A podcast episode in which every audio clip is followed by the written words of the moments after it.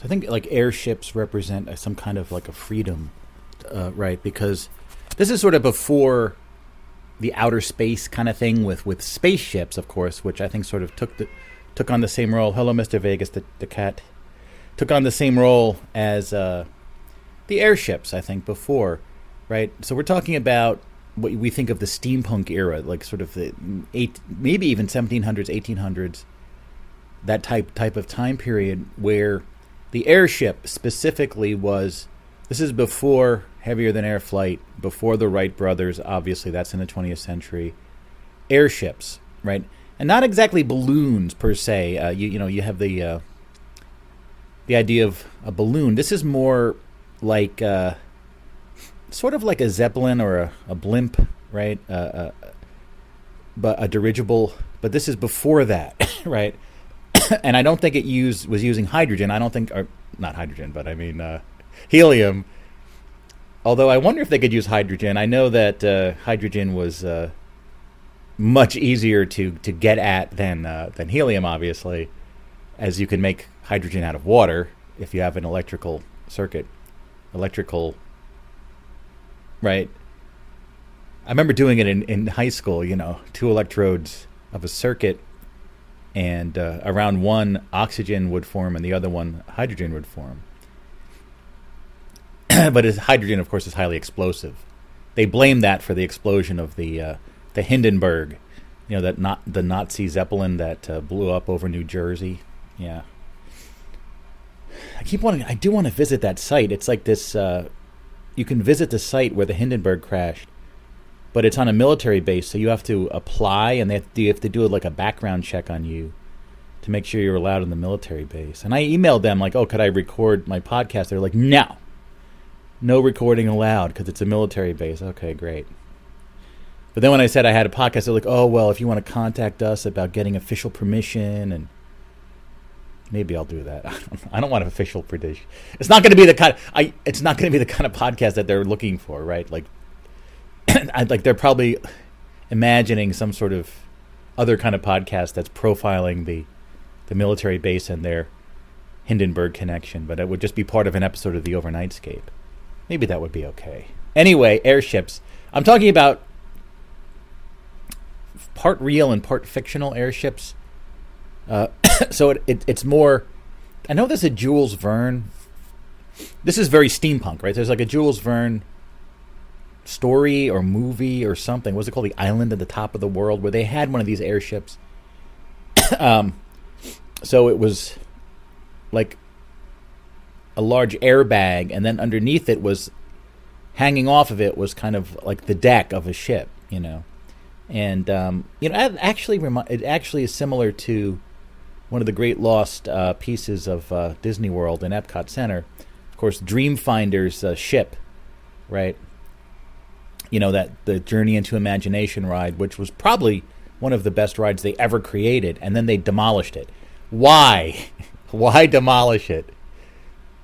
I mean, they, I mean, it still exists at some level, but they got rid of Dreamfinder and his little purple dragon uh, figment. Um, you know, you go in and there's he's there's it's a very similar to the kind of thing I'm talking about the airship. He he's like, "Why, hello there. I am the Dream Finder." And he creates this little dragon voiced by Billy Bart- Barty. Oh, Dream Finder, I'm just right. Ah ah ah. I'll throw in a dash of childish delight. Hoo hoo. They're collecting ideas and visions for their imagination machines. but right, what's that Jules Verne one where it's a similar kind of airship? Because there also was one of these airships. I don't know what is the right is airship the right word for it? Again, it's a very late 19th century kind of vision because there was a Sunday comic strip maybe between 1890 and 1910 about these these these you know young people that had this airship and they were going on this amazing adventure. It was real. It was like a real comic strip. It didn't last too long. I forget the name of it, but then that influenced uh, Thomas Pynchon, the the writer. I guess you could say he, he, he wrote electrical novels. I don't know. What is an electrical novel? I don't know. We'll get to that. I'm actually sitting right here where the show art was, right next to the comfy blanket you see on the show art. But we'll get to that. we'll get to that. Uh, let me have some coffee here. Can you believe it's 2024? Very strange. Anyway, the heck's going to happen in 2024? What the heck happened in 2023 or 2022 or 2021 or any of those years? I think it's going to be a good year because, as, as you may remember, towards the end of the 20 teens or what the, another decade without a real name, and now we have the 20s, the new 20s. People aren't really talking about it hey, it's the 20s, you know, like the 1920s. This is the 2020s, yeah. I guess we, we're kind of not referring to these decades as much. I don't know. Is it that these decades are not quite as distinctive? I know daily I think of the 60s, the 70s, the 80s, the 90s, and then, right? It's not quite as distinctive, even though I did listen to that tape of myself from 2003. And it is, it's over 20 years ago now, and it is, uh, was quite a different time, obviously. But anyway, we're talking about uh, Thomas Pynchon. His novel, um, Against the Day, I believe it was from the mid 90s. My favorite book by him. I haven't read all of his books yet, but. Uh, and I have found so many people that have read it and didn't like it at all.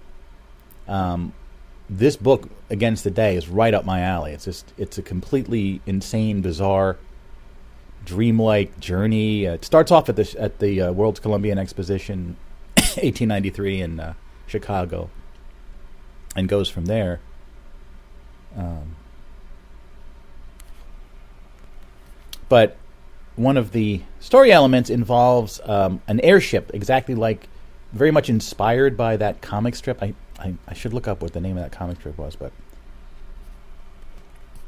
but anyway, um, I think they called it the Inconvenience, and it was sort of like this young group of young guys that had this airship, the Inconvenience, and it was that same kind of thing. It was like a that long balloon type of thing on top, and then the deck and the the part on the bottom where where the people are. Is there a better word for that? I don't know, but you know what I'm talking about. And then as the book progresses, that airship gets bigger and bigger and more complex, and it's sort of symbolic of stuff. Um, the reason I bring this up is because I, I, had these airships in, in my dream last this morning, which I only you know I knew it was a grand dream with all sorts of things going on, but I only remember like the last like five minutes of the dream involved these airships, and uh, I think they do represent freedom. I think that you know it's sort of a uh, one of the main human narratives in our lives is the the various restrictions that we live with that we yearn to surpass. In so many ways, each of us finds ourselves slowly rising to consciousness and awareness from early childhood, which is vague and unrememberable, at least the first year or two. And then you start to sort of notice the situation that you're in and never sat, never being satisfied. I think that's one of the another great human characteristic is that we notice that we seem to be aware at some level of greater degrees of freedom, different way of existing. But we find ourselves, first and foremost, in one single human body with various characteristics, and we can't really do too much to change it. Obviously, your human body. Um, you know, you can exercise and become healthier. You can lose weight. You can gain weight. Um, you can change your hairstyle. You can get piercings or tattoos. It, within a certain range, you can alter your body, but not too much. And then, of course, every person is pretty much affected by um, our size, our our relative weakness at many different levels, gravity, which of course binds us to the ground. So Whereas our motions can be mm, somewhat three dimensional. Going upstairs, for example, generally you're just sort of able to move around on the ground, which is whatever the ground is, is you have to sort of deal with, and you can walk around the ground, and then if the ground goes up, you can go up. If the ground goes down, you can go down, but you're sort of limited by it. Meanwhile, seeing various uh, creatures that are able to fly and, uh, and, go up into the air the birds, bats, insects, and uh, the few flying. They're like flying lizards or flying snakes or something. Isn't there that some? Isn't there like a kind of snake that climbs up a tree and then has like glides down? Or am I thinking of something else? Flying squirrels, yeah. They can't fly like a bat, but they can kind of glide. Sugar gliders? Is that what it is? Sugar gliders? Is that like a pet? Exotic pets? Yeah, you know what I'm talking about. So we see that other creatures can fly, and we want to fly too. We we, we, we want. We're like, damn, I'm restricted. I can't fly. I want to fly. I think, and I think people, you know, people, you can fly in dreams, and I do think that the power of flight, a human flight, that is like a superhero, like Superman or Shazam or whoever, the ability as a human to just fly around, I think, is something that we sort of know in our in our hearts that we really should be able to do, but we can't right now in this situation. It was interesting that that uh, game Second Life, an early metaverse attempt, still kind of exists. Um, every person, you know, you have an avatar that's a human avatar, or or probably a more commonly a furry. There are a lot of furries in there, but anyway, everyone just had the innate ability to fly in that world, which sort of made makes sense, feels right. You know what I mean? Now I know, you know, what through what mechanism would we fly, and it sort of feels like some uh, capacity that has been lost. I mean, uh, there's you. I mean, you could say it's simply by force of will you can fly. I know that doesn't make sense, but wasn't there that cult uh, TM where they they claim they can teach you to fly or at least hover? I still haven't seen that documentary called David Wants to Fly about um, David Lynch, truly a superb director of, of motion pictures and television. But he got caught up in that uh, TM cult. Like a few other people, like the singer Donovan, who has some great stuff, is also kind of a member of that cult and uh, very secretive. They they don't suffer from the same bad press that like Scientology, for example, gets, or the Moonies or the Hare Krishnas. They kind of fly under the radar, even though they are a similar style of cult. And uh, yeah, this movie was about a guy that was trying to find out about it. David Lynch. David wants to fly. How they claim they can teach you to fly, but you don't really see a lot of TM members just zooming through the sky. So I don't know. Anyway, um, yeah, I don't dig cults. I really I don't like cults. I think they're uh, they're bad news. You know, it's almost sort of like a legal loophole to allow you to enslave people if you start a cult. Oh, it's a religion. I have religious freedom and brainwash people to do your bidding without paying them. It's not very cool. Now, I I know if if you know my history that it seemed like in the 1990s I was sort of trying to start a cult. If you look at my writings from back then, it seemed like I was heading in that direction. Thankfully, it didn't work. And uh, the I, the only person I managed to convince to join my cult was me. and I was able to uh, leave the cult and deprogram myself from my own cult. yes. But I mean, it was sort of the seeds of it was there, so but it wasn't like I was saying, "Oh, I I, I want to uh, control people and make lots of money, so I'm going to start." Cult." It wasn't like that. I was I was really thinking it was something that was something good. It was something beneficial. You know, I, so I wasn't like I said, I wasn't really masterminding the. I, I was sort of a victim of my own cult, in a way.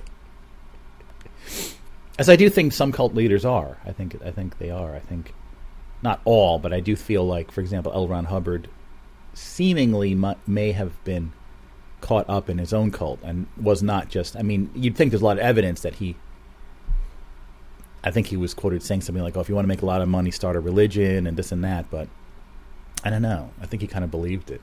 Not not not to forgive what he did and all the lives he's ruined and continues to ruin.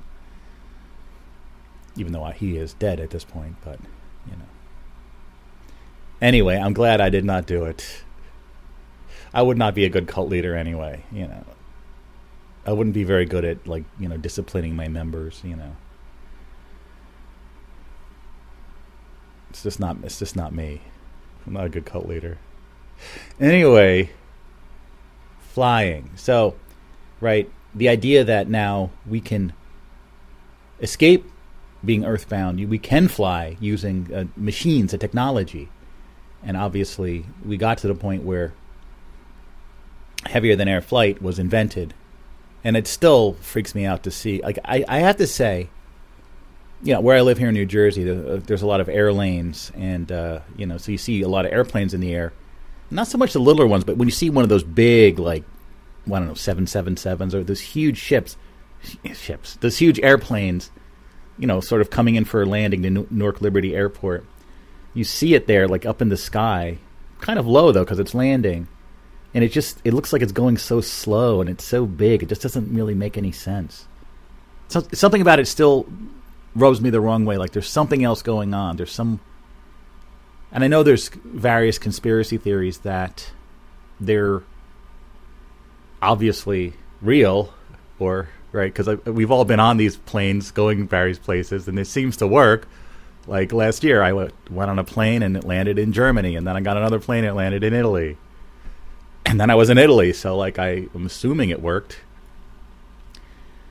I mean, of course, just imagine there could be a teleportation gateway at the right as you're walking onto that ramp to go into the airplane and you could sort of instantly arrive at your destination and then you're sort of knocked out and put in sort of a waiting chamber and you're given vivid hallucinations of having been on this airplane and no this does not make any sense but that just the technology that they're using to fly may be slightly different than what they're saying. I know there was that conspiracy theory about the nature of the jet engine and the amount of jet fuel they're claiming to put in these planes, and then it doesn't seem like there's enough room in the plane for that amount of fuel. There's all these kind of weird conspiracy theories. Not to say there's anything to it, but I just get a weird gut reaction when I see a big plane in the sky. Like there's something not exactly right about it. yeah, I don't know. I don't know what it is. I mean, it's obviously the Occam's razor. Simplest explanation is that it just is what it is. They're jet engines, and what do you want? You know. Though there was that story fairly recently about um, the theory of how planes work, um, how a wing works. They're saying that there were some alternate theories about it because like the idea is that the shape of the wing creates kind of a higher air pressure below it and lower air pressure above it, which is kind of how it enables flight. But they were saying the math the math was wrong or something. Remember that article? anyway, so the dream I had this morning was it was really interesting very detailed. It was steampunk. It was in it was in that steampunk era. It was in the Victorian age, the 1890s or whatever. And I was this uh, young woman in the dream, and I had my own airship. I was like I was like an air explorer, and um, I didn't see my own ship, but I sort of was remembering that I had it. It was a small one. It probably could only fit like two or four people in it. Like it was a small airship but I had one, so I was like this air adventure, air adventurer girl in the dream, and uh, so I was in this city.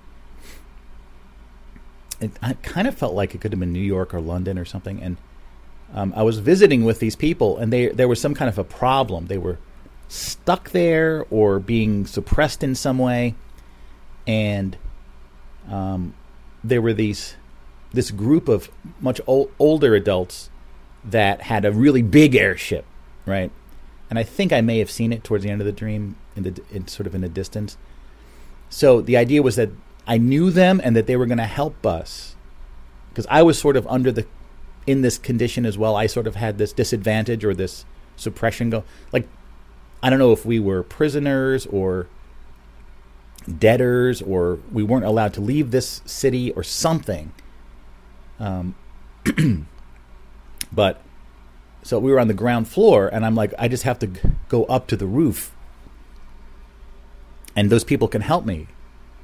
So it was like this uh, moment where I was like, I can just go up the start going up the stairs and heading up to the roof.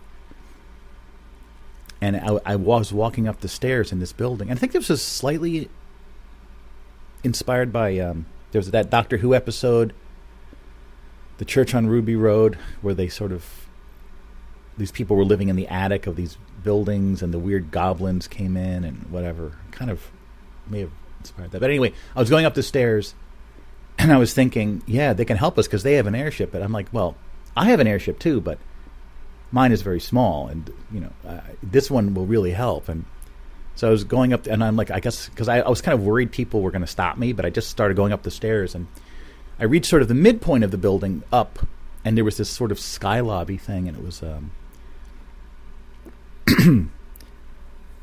trying to describe it because I can see it in my mind's eye. It was like uh, there's big windows, and it was almost like there was a central corridor kind of thing, and there there was like a steampunk robot like rolling along from my left uh, to my right, and there were a lot of people milling about, but I guess no one really noticed me. And then there was kind of a from the inside there was kind of a stairway going up to another level, but it was sort of all o- overlooking this uh, central atrium kind of thing.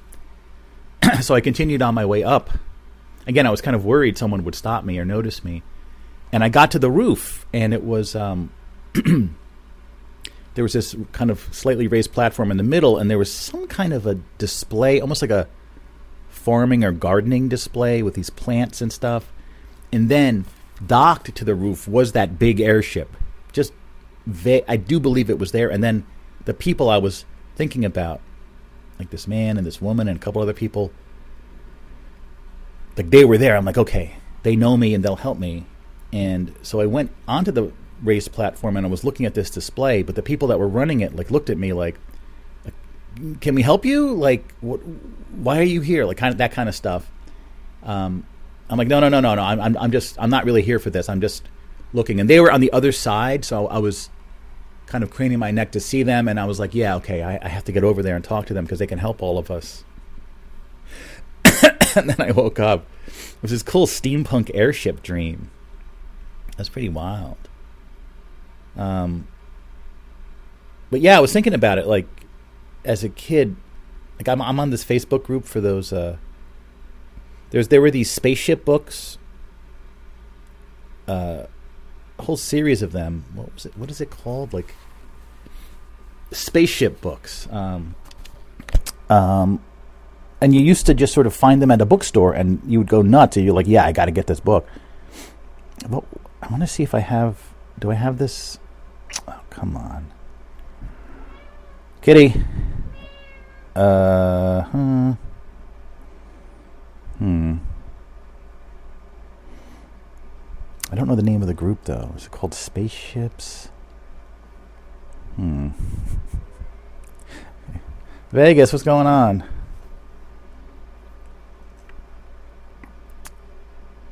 Why can't I get to the spaceships?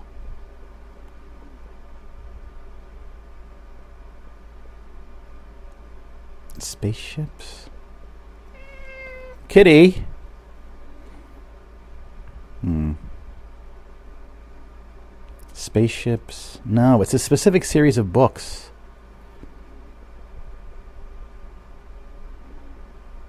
Hmm. Sorry, I'm I'm I'm not really. Uh, the hell was the name of it? All right, hold on. I'll pause and try to find it. All right, I found it. I actually found it by using the. I remembered one of the artists' name was Chris Foss, F O S S. Terran Trade Authority. That's the name of it. Terran Trade Authority, and it was a series of books about these spaceships, and we had them. We just, ab- me and my brother, just absolutely loved these books. Let me see if I can find like what it was. Terran Trade Authority. It, it was it was like uh, something like twenty one hundred or something. Terran Trade Authority books. Yes, yes, yes. Here it is. Spacecraft 2000 to 2100 AD. That was the name of one of the books. and and it was all uh, Terran Trade Authority handbook. Yeah. and it, it was just these really cool spaceship paintings and then they, they had some sort of information about the different spaceships and I think I may still have some. Let me go into the basement and see if I have any of these books.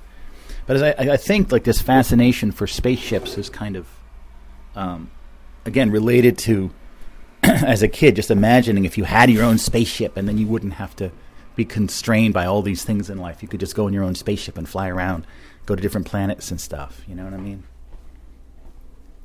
Let me finish this coffee here. It's supposed to be some kind of massive rainstorm today. I may have because I don't know if I had the original copy from when I was a kid, but I think I may have picked up a couple of these books after the fact. Yeah, like before the internet, libraries and like bookstores were like that much more important because you could just serendipitously find this stuff. Um, Kitty, no, you can't go into the walls, Kitty. no. Kitty. No, don't go into the walls. Uh, I'm trying to see if I, I, th- I really could have sworn I had one of these books, but I may not. Hmm. Any uh, any information? Let's see. No. How, how could I not? Oh yeah, here's I have one. I have one. Um, I think this is the one. I think I got this at the bookstore in Montclair, New Jersey. Yeah, Great Space Battles. Yes, I have. So this I do have one of these. It's a Terran Trade Authority Handbook of Great Space Battles, and these were just really richly drawn, um, you know, painted um, spaceships. Copyright 1979. Uh, excuse me. The Laguna Wars, The Nightmare Begins. Yeah, there's all these cool illustrations the Forgotten Fleet. Yeah, the First Clash. Space tanks, spaceships, mysterious liquids. Yeah. We to obsess over these books. Oh, that's a cool one. that red spaceship was a particular style of spaceship that's so cool. Terran Deep Space Troop Carrier, carrier Lima, scene of an abortive mutiny just before the city ship's breakout. The delta shaped craft are sh- shown are space to surface personnel ferries with which she was equipped. oh wow, yeah, this this is really cool stuff. And someone wrote all these stories, like linking all these paintings together. I don't, I don't know if these paintings were made for these books or they were sort of repurposed for these books. I'm not really sure.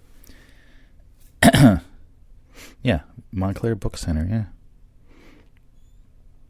the uh, price tag was made in 2010. Wow, I, ten bucks great price.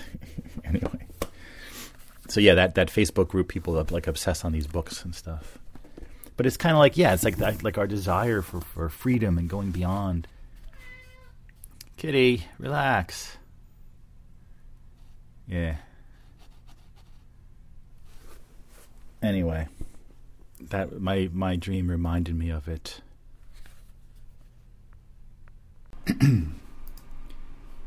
All right. Yeah, I found uh, a reference about um, this comic strip, right? Um, uh, it's called The Explorigator, and this is from the pin, the Against the Day Pynchon Wiki. Uh, Harry Grant Dart's comic for the newspaper The World. The Explorigator featured the boy crew of the Explorigator, a fantastic airship that traversed the universe it was manned by Admiral Fudge, a youthful adventurer and inventor, accompanied by a group of friends, also children his age, around nine or ten. Detective Rubbersole, Maurice Mizzentop, Nicholas No-Hooks, Grenadier Shift, Teddy Typewriter, and Ah Forget It. the Explorigator ran for 14 weeks in 1908 and made an impression for its imaginative and visual creativity. And and I also read that it was it was sort of conceived as a, a rival to uh, Winsor McCay's um, Little Nemo's Adventures in Slumberland. Harry Grant Dart was born in 1869 in Williamsport, Pennsylvania. His first job was rendering crayon portraits for the National Crayon Company brochures. Hmm. He drew for the Boston Herald in the mid 1890s, but it was when the New York World arranged to send Dart to Cuba that his active newspaper art career began. In 1898, he was sent to Cuba by the New York World to cover the Spanish American War as an artist. He sketched many important events, such as political conventions, in the days before photos were printed in newspapers. Dart rose to be an art editor for the World, and it was from this position and utilizing the techniques he employed in many freelance cartoons for life that the comic The Explorigator was conceived to rival the popular Little Nemo by Winsor McCay in the New York Herald. Dart did many amazing illustrations of futuristic aircraft for various magazines. Great examples of a subgenre of speculative fiction called steampunk, which came into prominence in the 1980s and early 1990s. The term denotes work set in or strongly inspired by an era when steam power was still widely used, usually the 19th century, and often set in Victorian England. But with the prominent elements of either science fiction or fantasy, such as fictional technological inventions, like those found in the works of H.G. Wells, or real technological developments like the computer occurring at an earlier date. Dart died in eight, 1939. So, yeah. Here's here's actually what the Explorigator looks like. It has like t- those two air tanks, wings, and yeah, the, the the ship section is sort of underneath.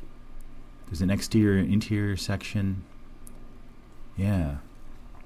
The ex- and here's another, the Explorigator. Yeah. Only 14 weeks, though. yeah. Admiral Fudge sets out to explore the moon. So he takes his ship up to the moon. Yeah.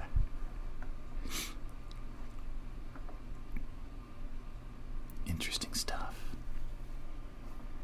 Ooh, what is this? Remember Nemo, the classic comics library? I think that's still going. Issue 5 has uh, the Explorigator on the cover. Interesting. Obviously, this comic strip would be in the public domain now, so do we have the complete the complete Explorigator comic strip? No? Yes? Maybe? Hmm.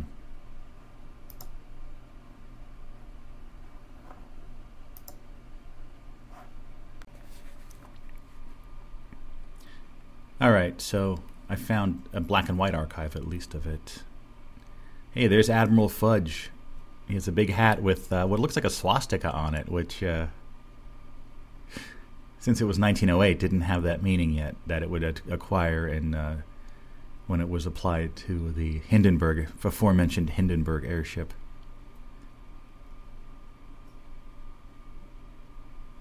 Yeah.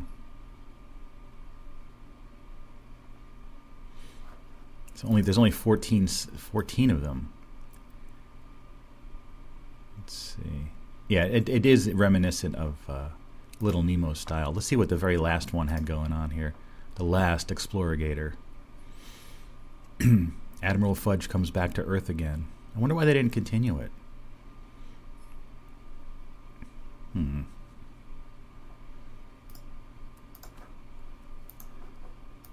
Try to zoom in here. that was the narrowest escape yet, and I'm going to quit the exploring game and write up something and dink teas and chess tournaments.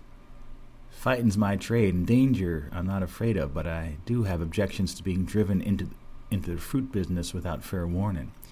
It looks like they're like on they're sitting on broken watermelons or something. I don't know. I don't know. I don't know if this really quite Uh, so there's a giant frog. The writing is very almost illegible. This giant frog is trying to get Mr. Fudge here. If I escape with my life, I'll join Little Mother Society and make my living selling violets. What? And the very last frame, saved. Oh, that's not Fudge. That's that's one of the other characters, the military character. If it weren't for neglecting my duty as a soldier, I'd go back and give you a, the good licking you deserve. The giant frog jumps up to try to get him. Um. Hmm. The end. the hell, man? These airships. Come on. Anyway, as you may have noticed, I uh, brought back Tapeland. Yes, my project of uh, releasing audio and video of my old recordings historical recordings, and uh, I think I it's been almost a year since I've I've done the project. Sort of felt like uh, putting the book together was like the main thing. The book is now done. We're going to be talking more about the book today, but um, the new Onsug radio book with the more orange yellow cover. Um, so yeah, so it's really important to me to get back to tape land because there's a, quite a bit of stuff I really want to get out, and um, especially I have some more videos I want to get out, but I started looking at some and I just it's kind of overwhelming and takes a lot more effort to do videos. So I found a tape from 2003, um, May June 2003 time period. Uh, this actually is now real early days of this show, The Overnightscape. I started The Overnightscape in March 2003, so we're now just a few months later. So this tape contained a few different elements. I only kept the dream set, uh, sec- that that I described the dream section, and I called it. Uh, this is Tapeland 170, the Aquarium Rock Gun, May to June 2003.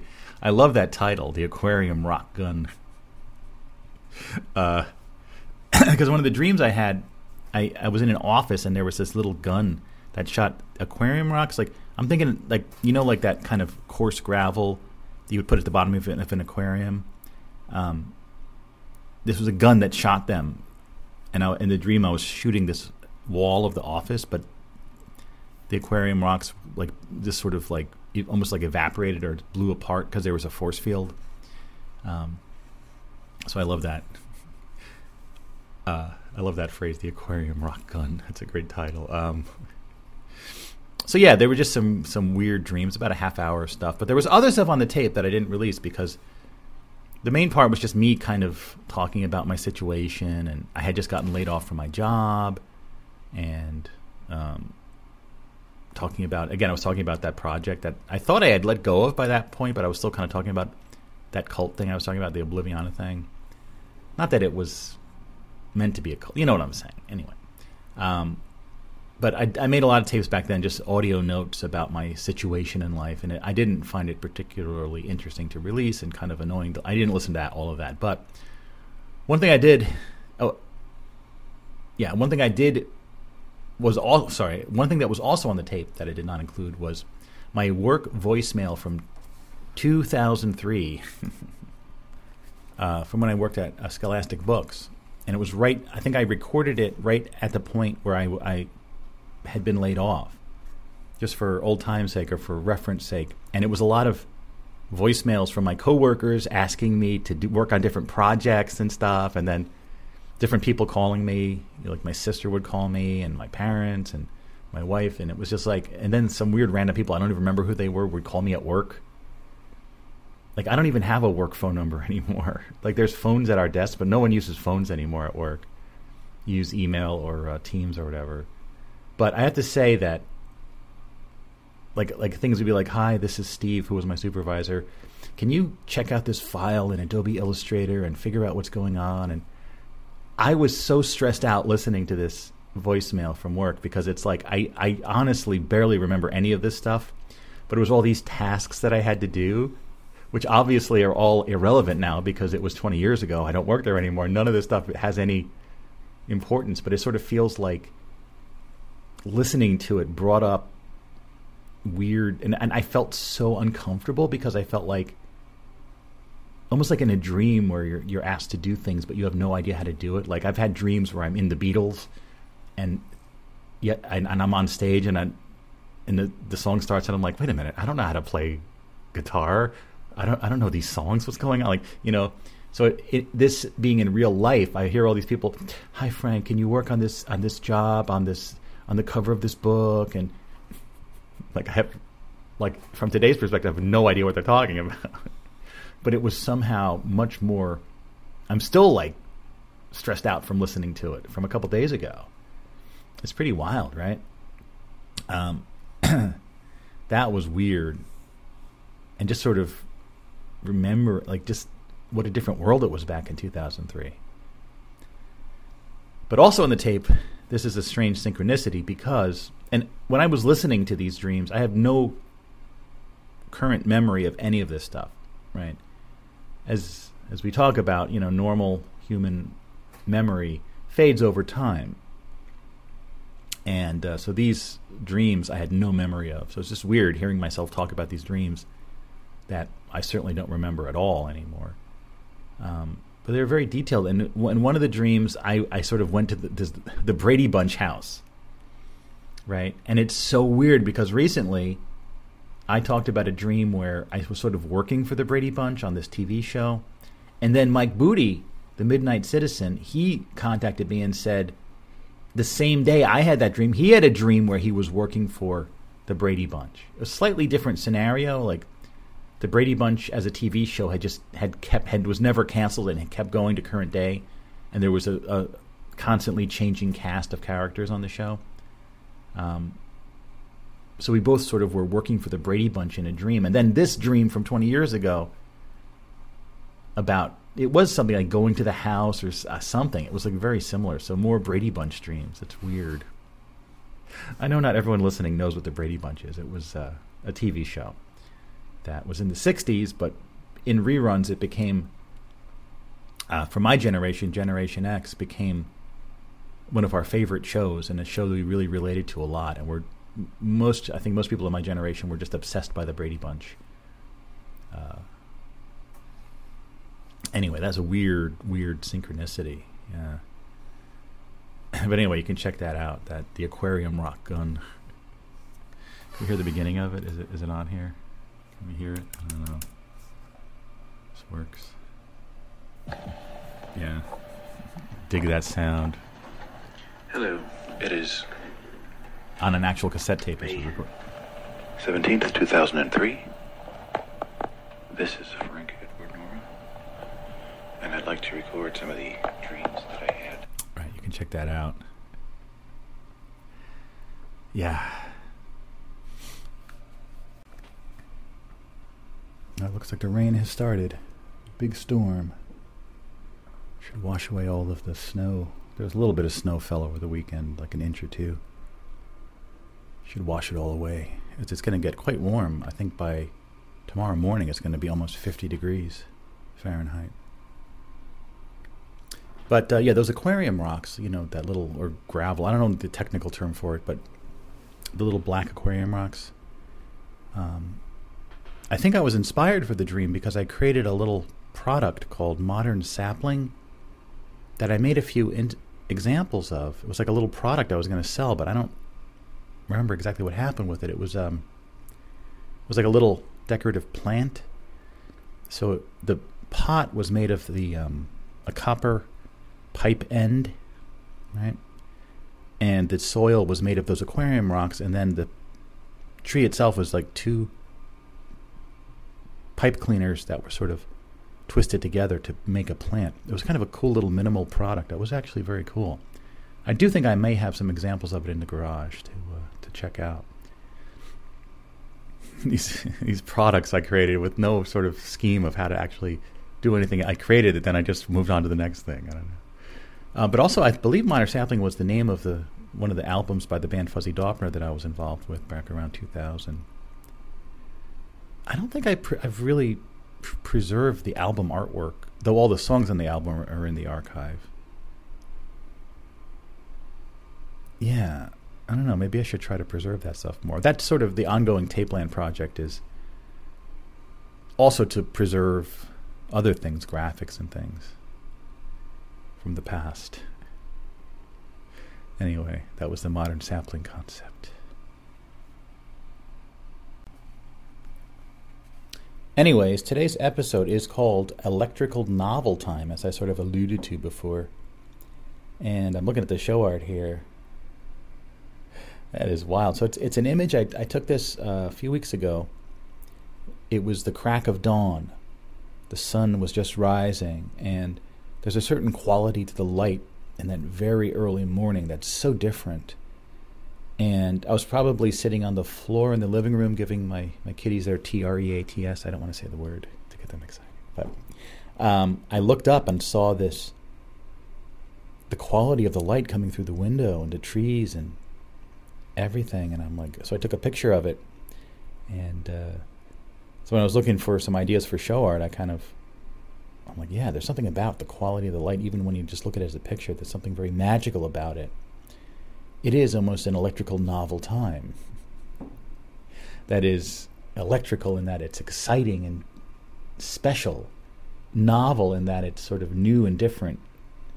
That those few minutes of early day, right as the sun is rising, there's a certain amazing special quality to the light and to the feeling and everything.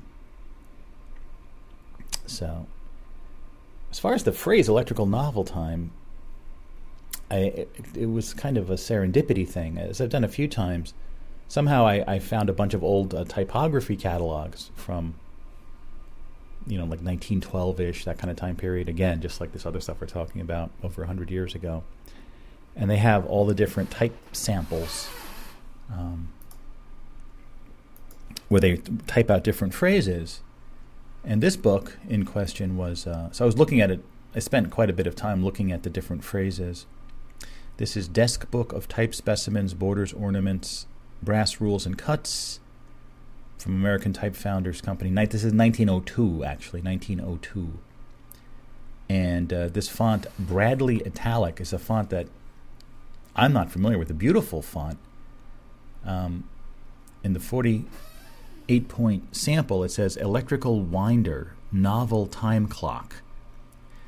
And so I just took from there electrical novel time and uh, brought that into the artwork. Right? And then the uh, the font underneath that is uh, ITC Newtext Light. I used to really obsess on Newtext, uh, the font by Ray Baker. You see it occasionally out out and about. Um, yeah, so you also see the couch and the the blanket, which sort of represents comfort. so I think electrical novel time could have many different meanings, like I was saying. Uh, elect a novel being electrical that means that means super exciting and different. Um, so I think that Against the Day by Pynchon could possibly be an electrical novel time. So the time you're reading it is that. Um, I also think, sort of in general, it kind of rep- an electrical novel time kind of represents like your anticipated comfort. Like, oh, that TV show's on tonight. I'm going to sit down on the couch and watch it. It's right, sort of, sort of that that ritual of comfort of of uh, anticipating a kind of uh, something that's stimulating and comfortable. anyway, that's sort of what it means. But I, I love that artwork because it really, even on the JPEG on the phone, the quality of that light really is coming through, even though it's just a bunch of pixels. It's weird how that, right? You have the trees. It's almost like it's almost like two trees kind of touching because of the angles, and then you sort of see the the mountain, the hills in the distance, and the sky and everything. It's I don't know. It's kind of beautiful, and of course my um, cordless uh, shades from uh, Blinds to Go. Love those. Even though this one is kind of broken, I have to have to get it fixed at some point because the internal mechanism kind of broke. But cordless, so you don't you don't have those damn straps hanging down. You know those bug the hell out of me the mechani- mechanism is in the top, and they've done they, have done a lot better with the mechanism, but it, it, has a lifetime guarantee. You can bring it back to them. There's a blinds to go on 46. I can go Route 46. I can just take it there to be repaired. which I will do someday, I suppose.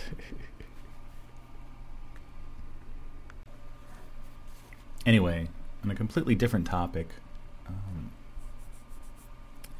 there's this album uh, from 1971 uh, called Moonshade by the Roger Webb Sound.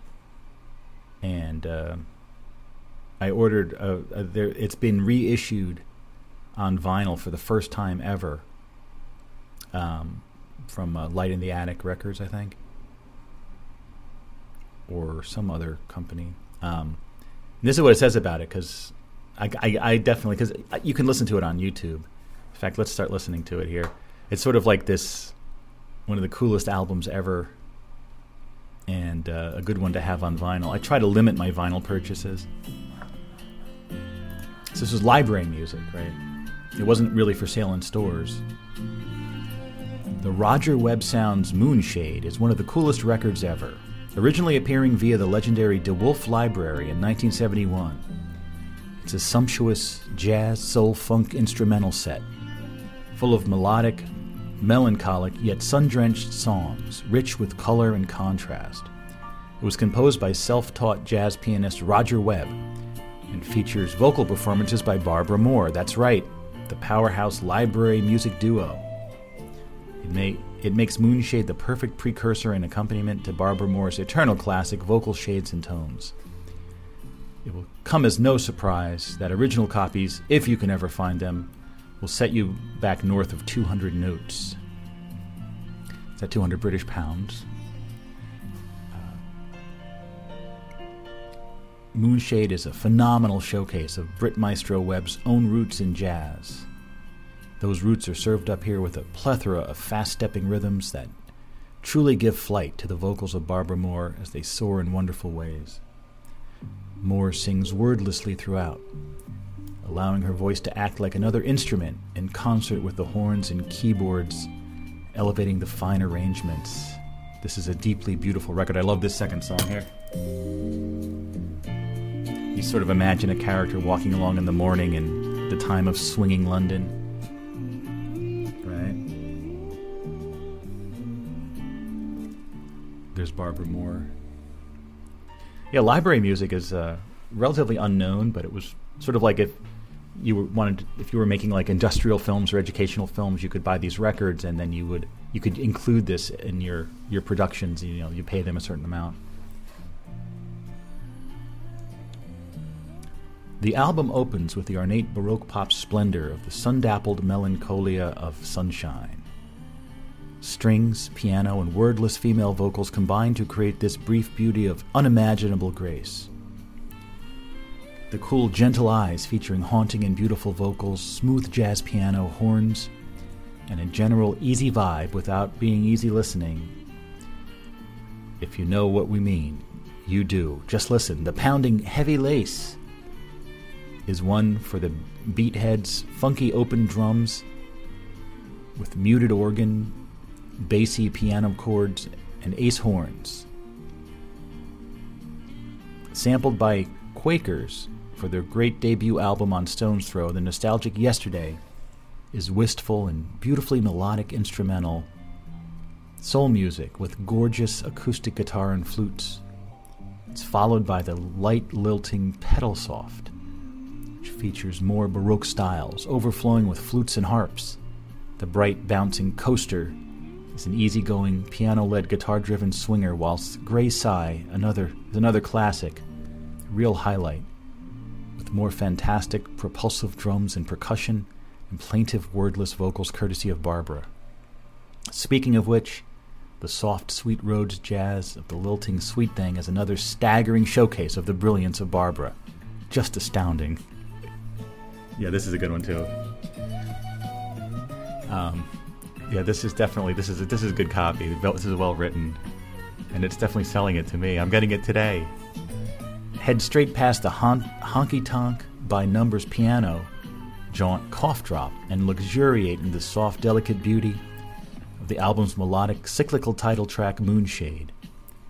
Fragile flutes and acoustic guitar float across judicious, ba- judicious bass notes before giving way to slightly ominous piano, and again, those beguiling wordless vocals.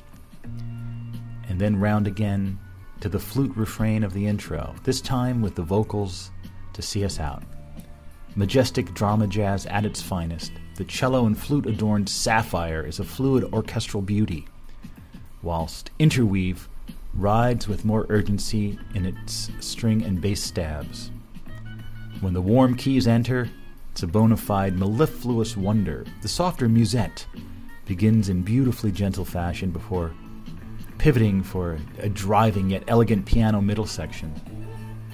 It reverts back to the mellow intro for its outro. Understood? The melodic organ and prominent rhythm section running through reminiscence makes for a delightfully understated folk funk instrumental, whilst the cool rolling piano feels of 7:30 for 8 seems to perfectly suit the phrase dinner jazz. It's no bad thing, come on. This classy, memorable set is rounded out by a half minute mince of the Barbara blessed Sparky. It's just over too soon. The audio for Moonshade has been brilliantly remastered by Be With regular Simon Francis. Oh yeah, Be With Records is the one that actually licensed this and created this, this new release. Ensuring this release sounds better than ever. Cicely Balston's expert skills have made sure nothing is lost in the cut, whilst the records have been pressed to the highest possible standard at record industry in Holland. The original iconic sleeve has been restored here at Be With headquarters as the finishing touch to this long overdue reissue. So, yes, I'm getting it.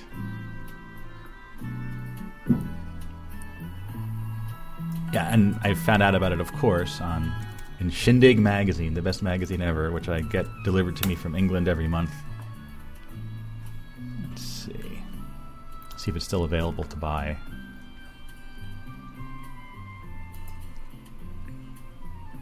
Yeah, it's only 22 pounds, however many dollars that is. $29, yeah. It, it took me to the US version. Yeah. Bundle up with this autumnal soul jazz folk with a woody funk. There's something so British about this kind of sound, a real settling into a cozy corner with a hearty drink feel.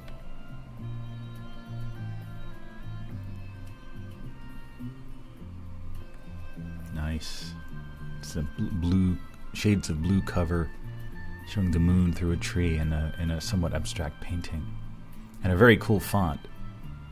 I may have seen that font before. It's kind of a, an Art Nouveau font.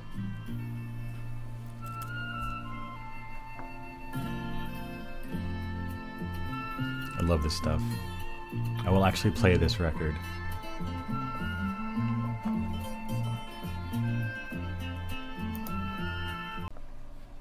Otherwise, yesterday and today I've been listening to uh, perhaps a long overdue deep dive into the music of Caravan, the uh, early 70s, well, 70s um, uh, band uh, that's part of the Canterbury sound scene, uh, progressive rock. So I'm listening. I listened to If I Could Do It All Over Again, I Do It All Over You, which is their second album, and now, of course, uh, In the Land of Pink and Gray Oh yeah, I'm on the, towards the end of Golf Girl, the first song on that album now. So I, I do want to get more into Caravan because they're so good.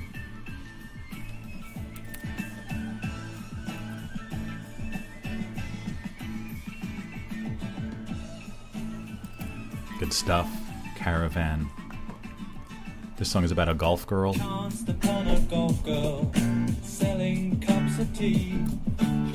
me, do I want one? Ask me grin. For you can buy one, full right brim.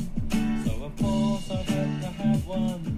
In fact, I ordered three. So I could watch the golf girl, see she fancied me. Good stuff, Caravan Man. In other news, I went over to the liquor store the other day. We uh, uh, Clifton Commons, the liquor store there. Um, yeah, it's uh, an interesting spot because it's. It used to be the um, the blockbuster. We used to go to that blockbuster video to rent videos back in the day. And then, of course, Blockbuster shut down, and it became a liquor store. It's a good, it's a good little liquor store. And uh, what people might understand, not understand, being from other parts of the world or the America, is that in New Jersey, to buy beer or wine, you have to go to a liquor store as well. I know that you go over to New York, for example, you can buy beer in a convenience store, in a 7-Eleven, at a gas station, whatever. Not in New Jersey. It's there's different laws in New Jersey. Um, so I went there to buy some beer, and um, we had a, a, a, gift card. Someone gave us a Clifton Commons Spirits or liquor, whatever the store is called, a little gift card, but I didn't know how much it was for. So my wife, my wife was like, "Oh, just get something for yourself that you might like." So I got a bunch of good liquors for uh, Christmas, but I picked up. Um, I figured I could just use some more mezcal, even though I do have a few mezcals here. I love sipping straight mezcal in the evenings. It's one of the greatest drinks ever. Um, so I picked up a, you know, just the uh, Joven uh, Ilegal, which is one of my favorites and not too expensive. And then I walked down the aisle and I looked over and I saw it. A drink, a liqueur that has been unavailable for a long time, known as chartreuse.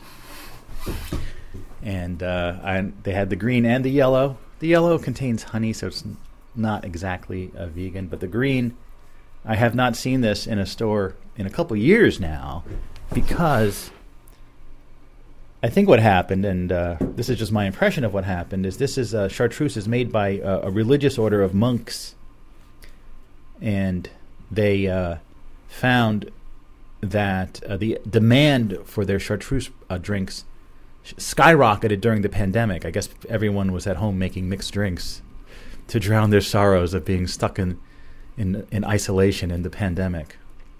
So, faced with increased demand, the monks could have increased production, but their main purpose is to like honor God in their prayers and stuff. This chartreuse thing is kind of a side thing for them, so they decided not to increase production, even though demand had increased. That led to uh, shortages and then hoarding situations. So that's why it has been gone from stores, even though apparently it's it was never gone. They never stopped making it. It's just a supply and demand thing and a hoarding. People are hoarding this stuff in their basement or something.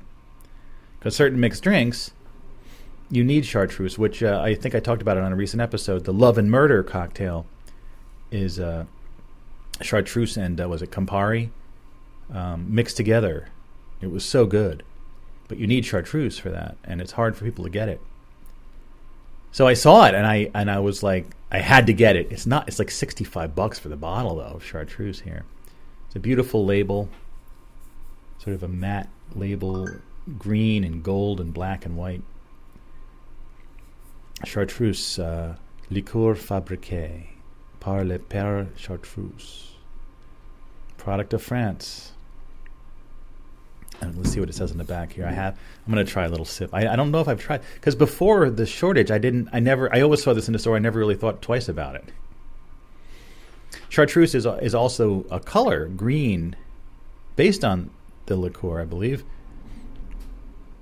And it's also the subject of a of a Mandela effect. A lot of people remember chartreuse being like a shocking pink, and they did a chartreuse uh, Mandela joke in uh, Rick and Morty on one episode when they were fighting atomic punks with mohawks or something. I don't know.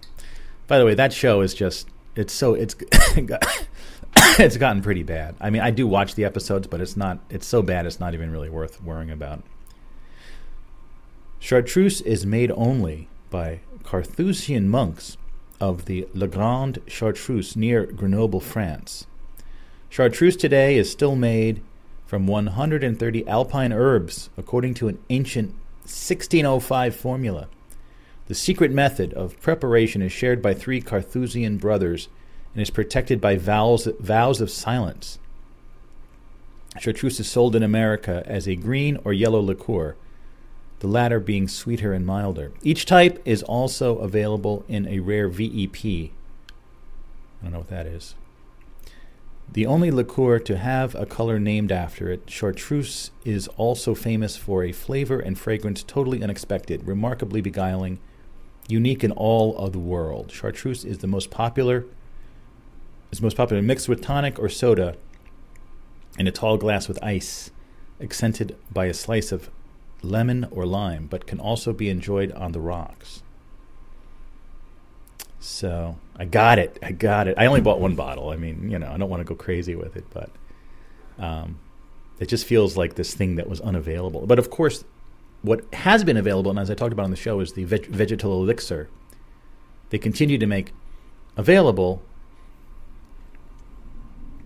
Why is it that I'm smelling or tasting it, even though I didn't open it yet? That's that's weird. The vegetal elixir is is using the same 130 uh, herbs, but it's a much more concentrated version, and that's still available. I, I, do, I, I still have a bottle of that. That's really cool too. Anyway, let me just. I want to just drink some of this straight, just to really get. I don't think I've ever had chartreuse straight, just to get a little taste of it.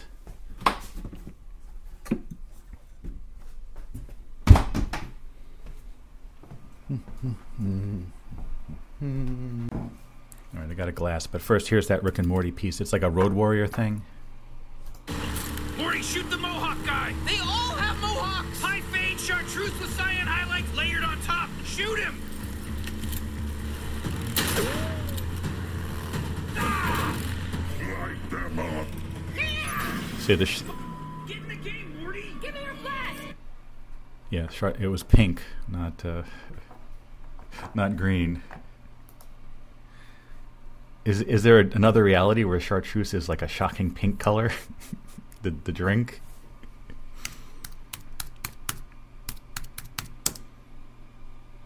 Mandela effect. Let's see what they say about it here. Chartreuse Mandela effect. Hmm.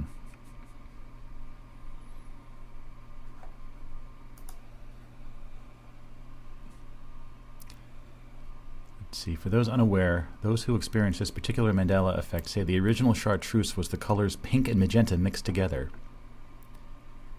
But in this video, the color is yellow and green. Hmm. I've always known chartreuse to be a reddish pinkish mess of a color.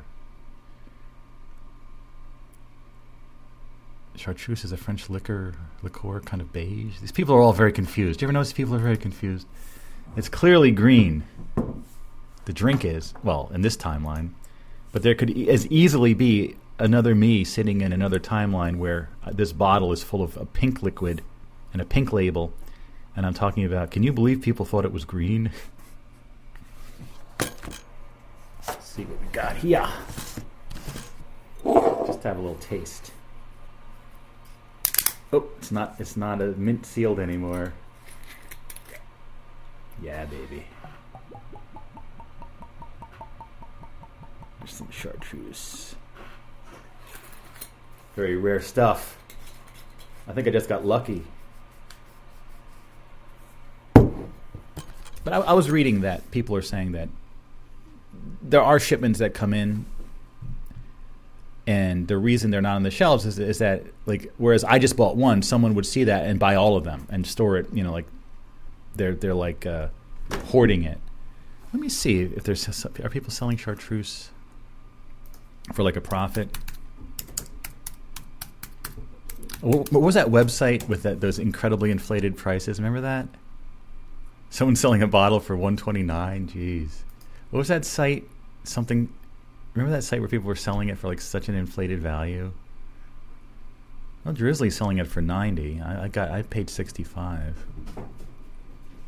I, want to see what was that? It was called something. Um, it's called Cask Cartel, right? And it's like an eBay for liquor, and they s- sell everything for like three or four times the actual value. it's like, uh, what a weird website. So like yeah, I'm not going to buy anything on there because it's ridiculous. But I want to see if they're selling chartreuse. They'll probably charge like thousand dollars for it. Yeah, yeah. Let's see. I, I, I really hope. Yes, they're selling it for two hundred ninety nine dollars and ninety nine cents for the bottle. Three hundred bucks for the bottle. I knew I knew they would have a, an outrageous price for it. Wow. Anyway, we have a little bit. So yeah, it, it's a beautiful sort of. If you look at it, it's almost like sort of a, a swamp green color. Very beautiful. Mm. Yeah, this is very different than the, the vegetal elixir, which in France is sold as a medicine, but they're not allowed to refer to it as, as having any curative properties here in the U.S. because of the laws of the Fe- Food and Drug Administration. Wow, this is just very different. It's a very. It's giving me a sense of like fairgrounds and cotton candy and popcorn. Wood. Hope. It's sort of the smell of hope. But there's something else in there. I'm, I, I, I'm struggling to identify. There's a scent. Yeah, kind of wintergreen candy. Yeah, something like that. Or was there's a certain certain candy I'm getting. Um,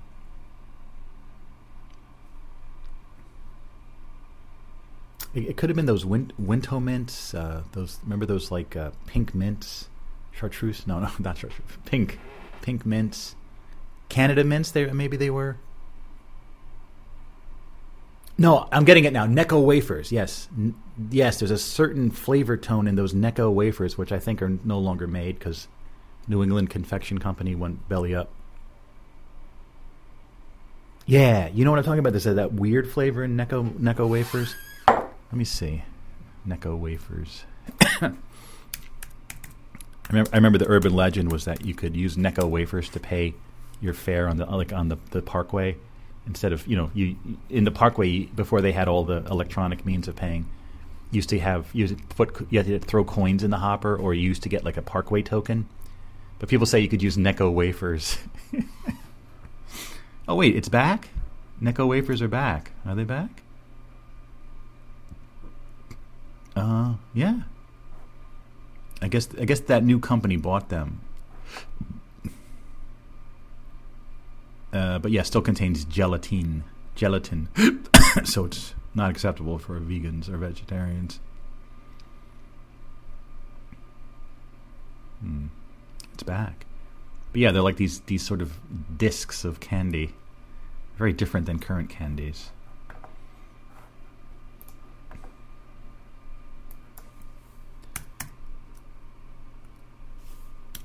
Necco wafers return. Is there like an article about that?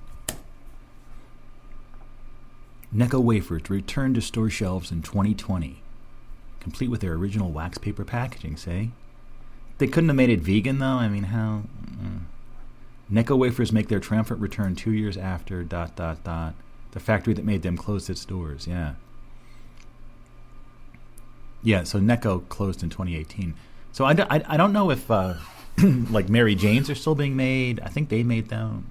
Squirrel nut zippers. Yeah. Well, let me see. Mary Jane candies.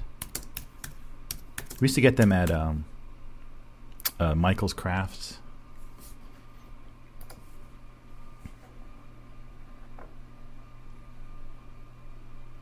Hmm. I guess they're in this different form now. They're in sort of a cylindrical form rather than the slab. No, I need the slab form, not this cylinder form. What the hell? These are like fake Mary Janes. What the hell's going on? I, I want the difficult to open slab wrapped in wax paper where you have to sort of pick at it to, and then it all sticks to it, you know? You know what I'm talking about? And you have to get enough of the paper off to feel like you're not really eating too much of the paper, which is probably not going to kill you, but you know what I'm saying. Anyway, let's take a sip here. Every time I smell it, it smells different.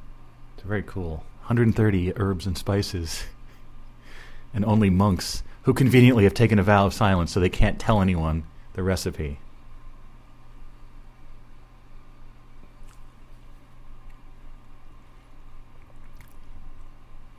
Wow. That is impressive. Again, there's all these different su- sweet candy like flavors dancing around. It is a very bright and hopeful flavor, kind of like the light in the morning.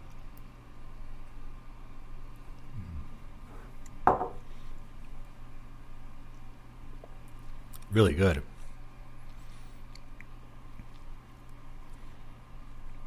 Certainly in the same realm as that the elixir, but this is seems more developed as a flavor. Really cool. Well, I better make this bottle last. This may be the last one I'm going to be able to find for a while.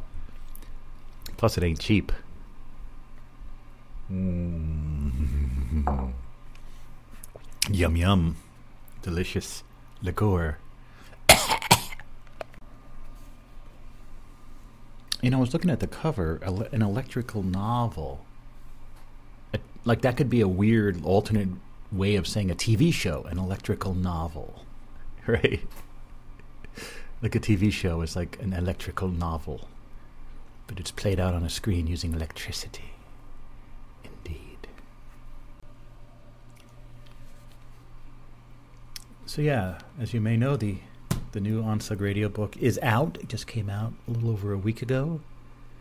I spent uh, pretty much about a year working on this new edition, which seems counterintuitive considering there already was an edition, but I completely rebuilt it from the ground up with all new typography and an all new design sensibility. Um, and I'm super happy with the results um, on many different levels. If you you can uh, buy a copy, and uh, this book is is priced as low as possible, so I don't make a any money off this. This is you're just sort of paying for Amazon to print a copy for you from their book printing machine in in Delaware. Um, Twelve dollars and fifty nine cents currently, very cheap, very cheap price, I would say. Um, if you just find it, you can go to onsug.com, uh, click on the sidebar where it says "Get the book," and then it says the new book is finally available to buy on Amazon. You go there, and uh, this book is uh, is there. Twelve dollars and fifty nine cents. What else can you get for that much money? You can't even buy lunch for that much money these days. Um, definitely grab a copy because these books, this new version, um, the cover especially, um, has a certain look to it. As you'll see, if you see the book, it is uh, very distinctive in its in its it, graphically. It really stands out, and I think that the more copies of this book that are out there randomly on people's shelves and thrift stores in the 2030s and 2040s and what have you, every copy of this book, who knows how many people, as the time goes forward, as the timeline continues forward, we'll encounter one copy of the book and discover this archive of audio that we have. Um, so please, uh, if you can, buy a copy. As uh, one of the hosts on Onsug Radio, the Meanderer, there in West Virginia, bought a copy of the book and uh, took it on a, a little photo shoot. He's like intercepted a package on the way to lunch and took the opportunity for a photo shoot. the the dying mall is my favorite, so here's the back of the book, including a, a, a picture of the meanderer walking in the snow on the back. and here, yes, what an amazing image! This is on Facebook. Uh, the Onsug radio book in a dead mall in West Virginia, on top of a cuddle cart machine. I guess where you, you, you can get a shopping cart, you pay for a shopping cart. Uh, there's a sign for the J.C. Penney, the Mall Street Dining. Oh, and there it is on top of the cuddle cart machine. Fantastic. Here it is outside with some weird sculpture of a guy playing the banjo, and there's the book. And here's uh, the book reflected in a Christmas ornament on some sort of outdoor Christmas tree, and another shot of that. So, thanks so much, Meanderer. I also see the Meanderer. Um, was looking for an apartment apparently in this building with the giant number 209 on it came up. Yes, go live there, please. I'd, I would love to live in a building 209. Of course, as much as 209 has become a huge thing for me and uh, some other people, we still don't know what it means. So, uh, you know, if it turns out to be something really bad, I I don't think it will though. But I don't know if you want to be living in a building with 209. If it turns out to be something bad, I think it's going to turn out to be something great and not something bad. But yes, I love that picture. Thank you, Meanderer.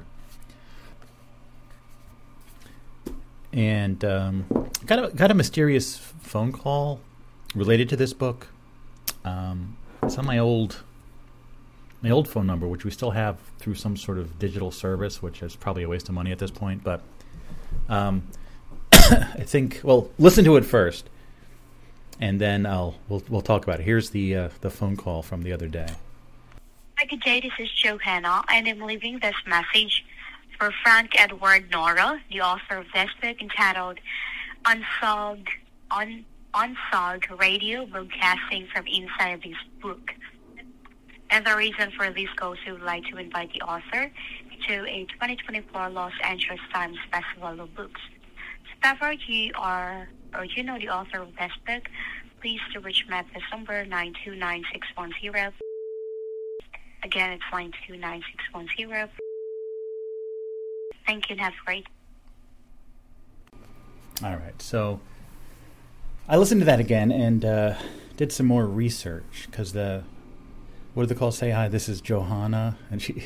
I'm calling about this great new book, the Unsolved, no, Onsug Radio, and they wanted to invite me to the Los Angeles Times Book Festival for 2024.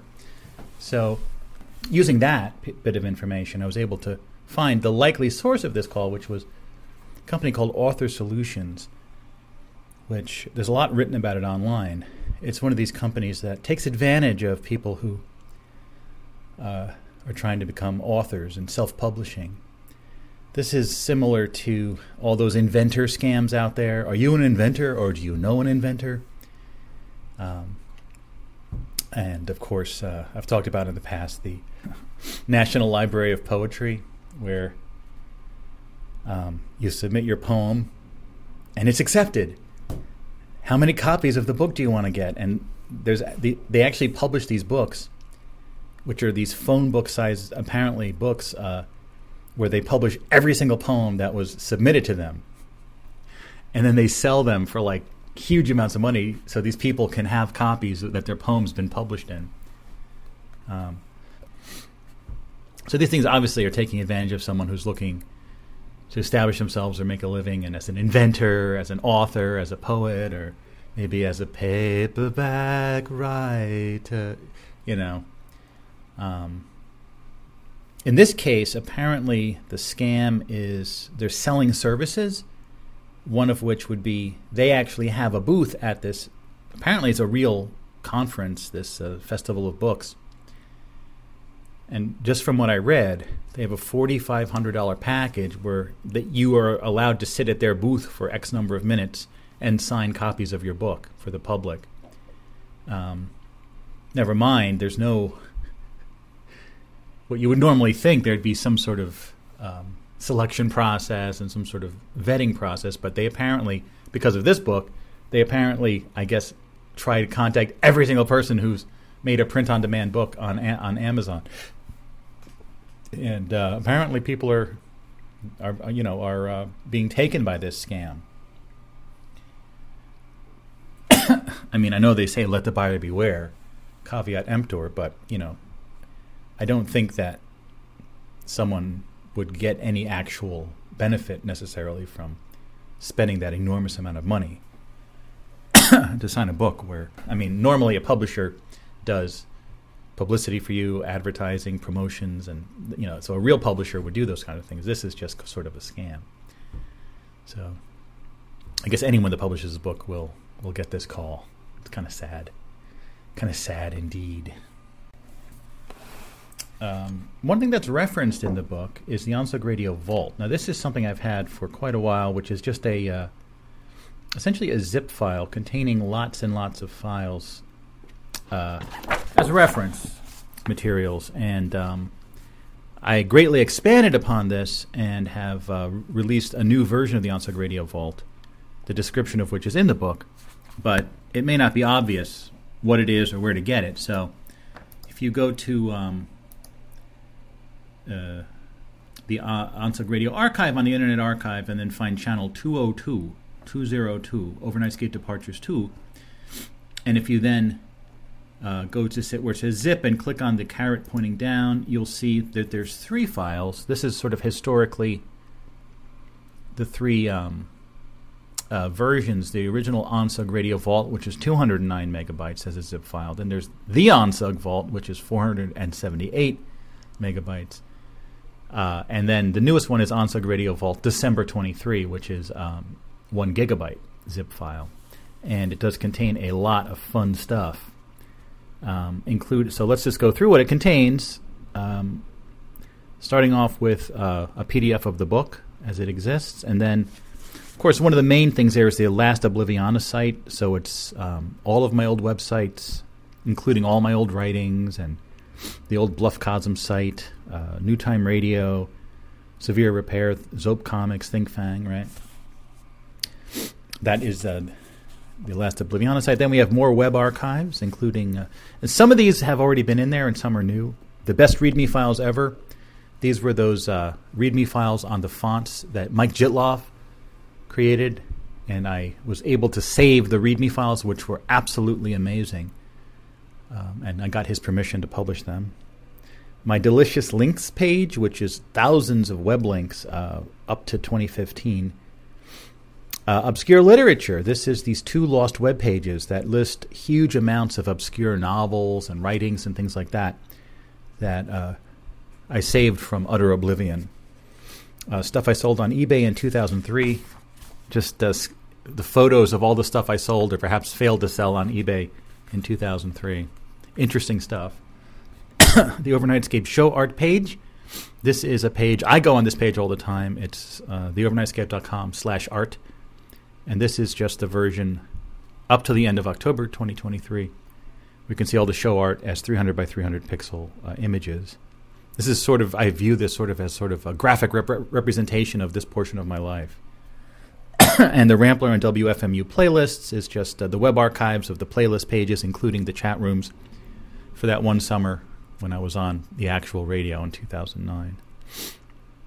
And then we have more books, and this is new, something that was available online, but very obscure. Um, the scans of all the print issues of Anything But Monday magazine, a scan by a man named Neon Vincent in 2010 to 2011. He released them on, I think, on Demonoid, the now defunct torrent site. But if you ever wondered about this Anything But Monday magazine, all the scans are in there for better or for worse. Uh, an old reference book, um, an old ancient predecessor to this book, ONSUG, uh, Overnightscape Handbook 141. The, and the previous books, uh, ONSUG Guide from 2015 and the ONSUG from 2021, we have uh, PDFs of those. Uh, then in the art section, we have a, a, new thing. It's the At the Circle comic by my brother John. This was on a site years ago called Walrus Comics by friends of uh, the Dave Copperman, who's been on the channel a few times. Um, it is a comic that's sort of inspired by the Evil Farm video, so you can check that out. The Balby type SVG, which I released last year, my fonts from 1995 in SVG form. That Cyber Grandfather deck, remember I made that one copy of that AI tarot deck uh, with AI artwork of these. Uh, cyberpunk shopping plazas with grandfather clocks in them. You can get all the base art there. The Jean Shepherd 1956 postcard scan that was in there in the past. ONSUG Radio logo. These are old logos. ONSUG stash art. Pocket Overnightscape art. and uh, this is interesting because that contains the original images of that night city at night shot of Valparaiso, Chile, that I've used on every cover of every edition of the book. And then uh, in the miscellaneous section, we have a desktop wallpaper. This is just a, fo- a, sort of a random photo from Disney Disneyland Paris at night that I personally have been using as my desktop background for years and years on every computer I have. So it's it's like a, a shot of like a sailing ship at night at, from Paris Dis- Disneyland Paris. I just wanted to make sure I never lost that picture. That's why I put it in here, and you could use it too. And then the Fanjo Foon dice game rules. Um, a long ago game I put together, and uh, and also Night Station Ride One PC version, and uh, this is the uh, an actual. You can run this on your PC. um, the demo of the VR ride I, I, created back in 2014. So that's what's in there. So you can grab that. Again, it's uh, Radio Vault December 23, and it's about a gigabyte and has all this good stuff in there. You can just spend hours pouring through all of the fun contents of of the uh, the vault. So I figured I'd just let you know about it. There's some new stuff. Again, new stuff in there, old stuff in there. Lots of fun stuff. Anyway, in other news, I finally got to try the Reese's vegan peanut butter cups, and uh, we're gonna. I was gonna save them to review, but they were so good. We we ate we ate the packages we had. I guess they were at Target, so they're finally available after hearing about these for years and years. I mean, as uh, you know, I turned vegan from vegetarian in back in 2018, and uh, so I guess technically speaking, I haven't had any regular candy since then. I mean, I've had so much regular candy up till then. How many peanut butter cups have I had over the years? But I guess I haven't had one in five, six years. I've, i mean, there's other vegan, other brands that have vegan versions of it, but um, it's called Reese's plant based oat chocolate confection and peanut butter. Two peanut butter cups. And it says vegan on it. So um, it was good. Uh, basically, it it uh, the taste is it's a little harder than a regular peanut butter cup, but it is very creamy and rich and delicious. And um, I'm happy these companies are finally coming around. But it was missing something. You know, with the peanut butter cups, it's in a package, and then there's a cardboard tray, like a white cardboard tray, and then each peanut butter cup has this like paper on the bottom, right? Almost like you know, like a cupcake has that paper thing on the bottom that's corrugated on the sides. You know what I'm talking about? Peanut butter cups have a sh- shallower version of that that is uh, on the bottom of each one. The plant-based ones don't have that. They took away the paper for some reason. It's very strange. I, I, I, was very confused that there was no black paper at the bottom of them, but they they were good though, and I will definitely get them again. Um, they're very good, and it just goes to show that you don't have to uh, include uh, animal secretions in in every piece of candy ever. Get out of here. Some of us don't want those secretions, please, please. All right, we're outside on the porch now. It is raining out here. It's a very gray, rainy day. So, right after I got the chartreuse at the Clifton Commons, I, we needed to get gas, so I stopped at the gas station on the corner there. And uh, it's one of these gas stations. It's, it's on the corner, so it's much easier for me to go on the way home, right? Enter the gas station and then I can just exit on that road, and then it's easy to get home from there. Whereas going there the other way, like it's I don't know how easy it is to get out of there to go back to the Clifton Commons shopping complex, or right. So it's a certain direction. So I, I, I went there on the way home. So the thing is, at the corner of the gas station, they have a diesel pump. So I normally like to pull in and then pull around, so I'm pointing in the right direction to get gas.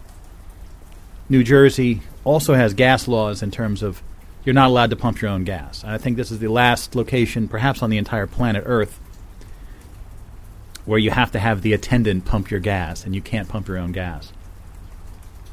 Uh, anyway, there was a truck from a, de- a delivery company at the pump, at the diesel pump, that completely blocked my ability to do my usual maneuver. So I had I just kind of pulled around the other way, and then I was facing the wrong direction, thinking that it will be easy as long as they leave before I leave, which would make sense because they're already halfway done with their fill up. Um, I should be able to pull out onto the correct road. So, you know, the attendant comes over, said, fill her up, and uh, and I look over, like a minute later, So I see the other side of the truck, right? So I'm, I can't see the the filling up, but I can see all this liquid is pouring out of the truck. I think instead of pumping the diesel into the actual gas tank, it's actually just pouring out onto the ground. I don't know if it's because they put it in wrong or it, it got full and then it just kept going. You know, usually it has some sort of mechanism to detect if the if, if it's full and stop pumping. Anyway, so the attendant had to run over. Everyone was screaming and shouting. and It's this whole thing, and I know because my brother-in-law used to work for a gas station company, and um, he was actually at one point. He no longer works there. As he, at one point, he was the guy. Like on the weekends, any of these gas stations in the entire United States would call if they had a spill, because if you spill gas gasoline on the ground, you have to report it. And so he was the guy. So he he would get calls at all times. Out in the Midwest, the gas station spilled some gas, so he had to, you know he was the guy. Um, so they take it very seriously. So yeah, it took me a while to leave because they were trying to figure out how to stop the diesel pouring out. Though it is a different kind of fuel, it's still uh, like in a liquid form, right? Yeah, diesel fuel. Anyway, that was a rather interesting phenomenon. And then by the time I was leaving, it still was there. So I had to go out on the other road. Luckily, there was no one there and make a right turn, yada, yada. You know. It was really no big deal, but I would have preferred going out the way I preferred my gas station ritual. Yeah. Anyway, there's a few uh, projects out there that I've been following for a long, long time that have never been released, but are supposedly going to be released maybe this year. And uh, I kind of enjoy following these things. There's something about it. It's eventually going to come, but it's super, super delayed. Uh, the first one is um, a device called the Hirotribe. This is from a company called Behringer that creates uh, synthesizers, groove boxes, and various types of audio equipment. And a lot of times, what they're doing is they're actually copying what another company did, such as, let's say, a Moog synthesizer. They'll copy it and call it like a, like Vogue or instead of Moog or something like that. Not that exactly, but they'll do that. They'll give it a, a similar name, and um, they're somewhat controversial because like what is it that that mini Moog Model D or whatever that is? Uh, if you want to buy a new one, it might cost thousands of dollars. This one might cost two hundred dollars. So it means that like people are actually able to buy this, and it's very, very, very similar. But they copied it. But according to the laws that exist, it's okay that they copied it, right? Because patents do not last that long. Um, the circuit diagrams and everything would have been patented, so they're no longer protected by uh, intellectual property. And then um, it's just a matter of uh, you know copyrights and trademarks, which you can get around, and I'm sure their lawyers give them the parameters. And but anyway, there's been this issue of super super expensive, you know, audio equipment that you know why does this cost five thousand dollars if this other company can make it for two hundred dollars, right? Um, is it just the name? Even though Moog has kind of collapsed, they were bought by another company. So many people got laid off. They're going to start making everything in China rather than North Carolina. So that company is kind of finished in terms of what they were anyway. That's M O O G, which is apparently pronounced M- Moog, but a lot of people say Moog. I always thought it was Moog before I started hearing people talk about it, and it's Moog. They had one called the Moog Rogue, which kind of rhymes, but if it was Moog Rogue, it not. Anyway, I've I've been very fascinated with um, the synthesizers over the years. I have a couple of them, but it's one of those things of just you know having to pick and choose what you're going to spend your energy and your free time on, and uh, so I've had to kind of bypass the whole synthesizer electronic music stuff. Though I have such a love for it, and I almost got involved in the Eurorack stuff. Um, guy at work started getting into it. It's this endless money pit of sort of creating your own ultimate synthesizer using these uh, components that are Eurorack is like a it, it's it defines a size, and you can sort of screw them into these these uh, mounts and these um, cases, and they all sort of work together. So you can get sequencers and filters and oscillators and everything else. And I started getting into Eurorack, and I'm like, it's thousands and thousands and thousands of dollars that you can sink into just making one of these things. So I never did, but I have been following Behringer. I do like you know the idea of some cheap, fun little stuff. And one thing I've always wanted is just a little groove box that can make music just on its own. So it has drum machine, it has synthesizers, sequencers, uh, arpeggiators, etc. And uh, they announced, I think, back in 2021, I think, uh, something called the Hirotribe. This is Behringer, and the guy that this Japanese designer, uh, Hero, Hero something, he created the uh, a little groove box that was like the Korg. I forget what it was called, Mini Korg or something. It was, it was a little, again, a little groove box that did drums and synthesizers. So the Hirotribe, which was apparently the design was completed years ago now, um, is something that they are saying they are going to release, but of course there was this huge supply chain issue during the COVID pandemic, and uh, so the products are very slow in coming out. So who knows when or if the Hirotribe is going to come out? But it is a cool little device that will be fairly inexpensive, uh, one or two hundred dollars in that range, and um, just a, I really want to get one of those, and it just never comes out. It's just been endlessly delayed, and no one knows when it's coming out. So, um, so I keep looking online all the time if, if Hirotribe is out yet, and it's not. It could come out at any time, so I'll get one eventually. The next one of these things is uh, something I find rather interesting. It's uh, the Bazaar B A Z A A R, The Bazaar. And this is a game being developed by this guy named Reynad, who was at one point a Hearthstone streamer. Pause there for a second. The postman came and delivered what looks like the record in question Moonshade. Looks like I got it. Yay. So, Hearthstone is a card game made by Blizzard based on their World of Warcraft universe. Came out, uh, at least in terms of when I started playing it, I started playing it around, I think it came out in um, 2014, and I started playing it in 2014 at some point. I think I started playing it around the time the Goblins versus Gnomes expansion came out, the first expansion. I've been playing it ever since. I never stopped playing it. I've pretty much played it every day for 10 years. So it's got to be a good game. Though Blizzard, the company, was bought by Electronic Arts and now has had endless controversies and issues and problems, and they've been ruining their games. Like, I would say Overwatch is a game that I used to play quite a bit. Um, then they discontinued Overwatch and came up with Overwatch 2. And Overwatch 2 really destroyed any interest I had in, in continuing to play Overwatch.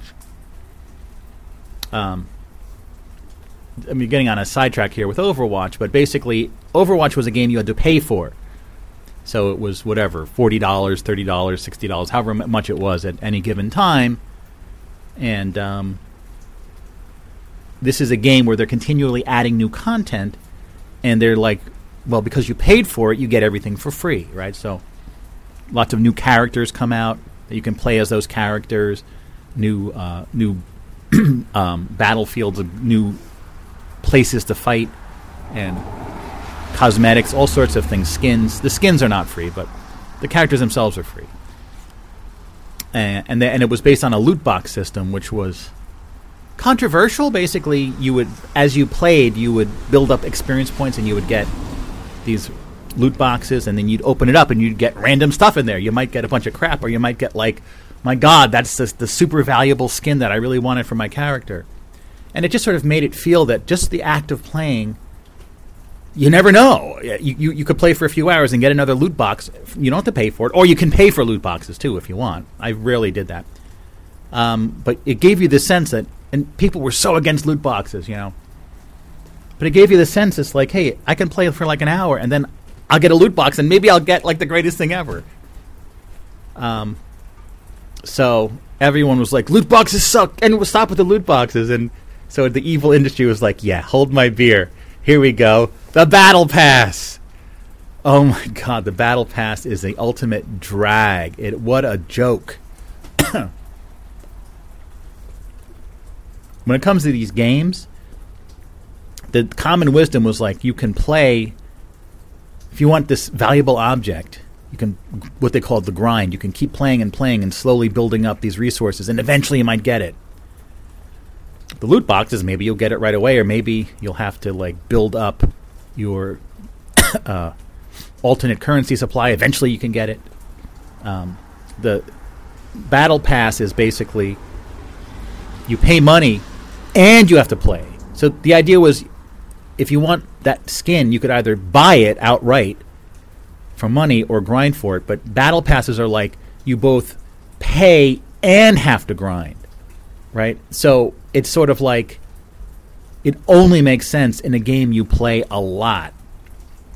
So I gave up on pretty much all the. Ba- I used to do the battle pass in uh, Hearthstone. I stopped doing that completely. I did the battle pass in. Uh, they call it mastery pass in uh, Magic Arena. I stopped doing that because I simply don't play enough to justify uh, doing it. And of course, if you don't play enough, you still can pay again to get all the stuff you didn't get because you didn't grind enough. It's toxic. It's evil. It's wrong. I do the battle pass on uh, Marvel Snap just because I play it enough that I, I, I get through the whole pass every time. So I do pay for one battle pass. Anyway, but the Hearthstone, I mean, I mean, the Overwatch one was just such an absolute drag.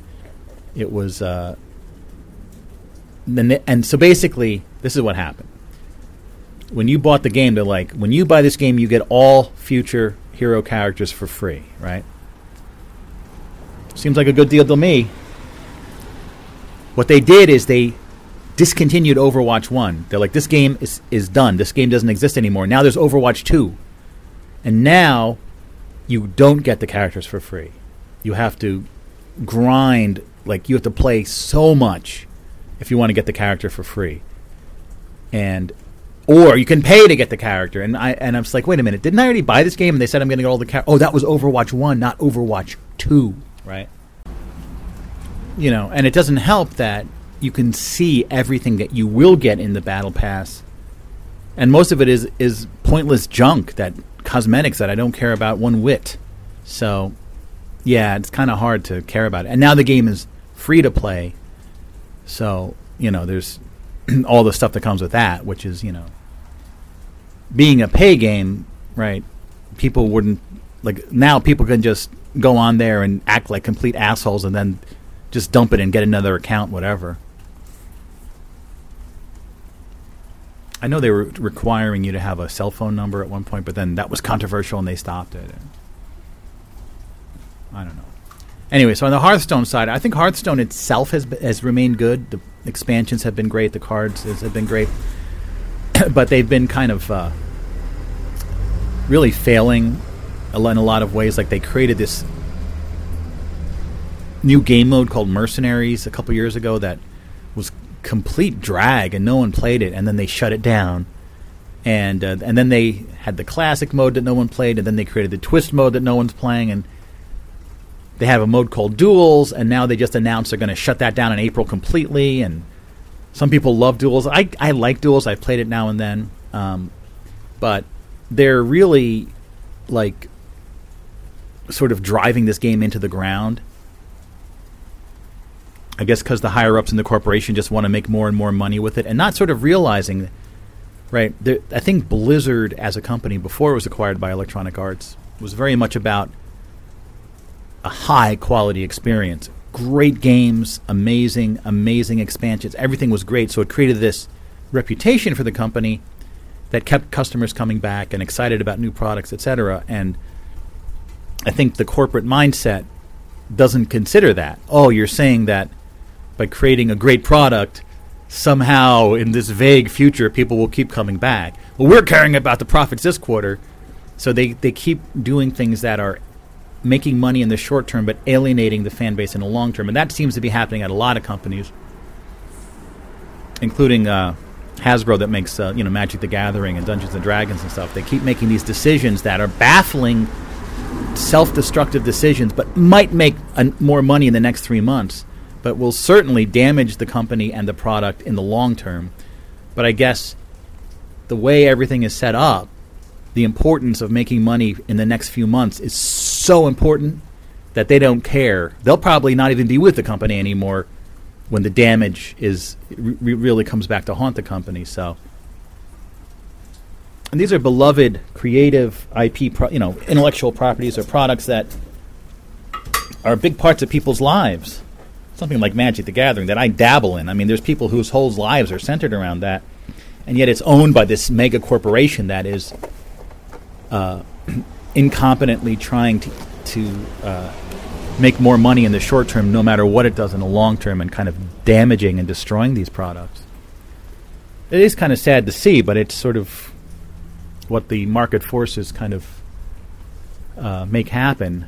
And then, of course, in corporations, the people that rise to levels of power are not people that are particularly talented or bright, but they're people that are good at rising in power, which may involve schmoozing, glad handing, throwing people under the bus, and whatever else.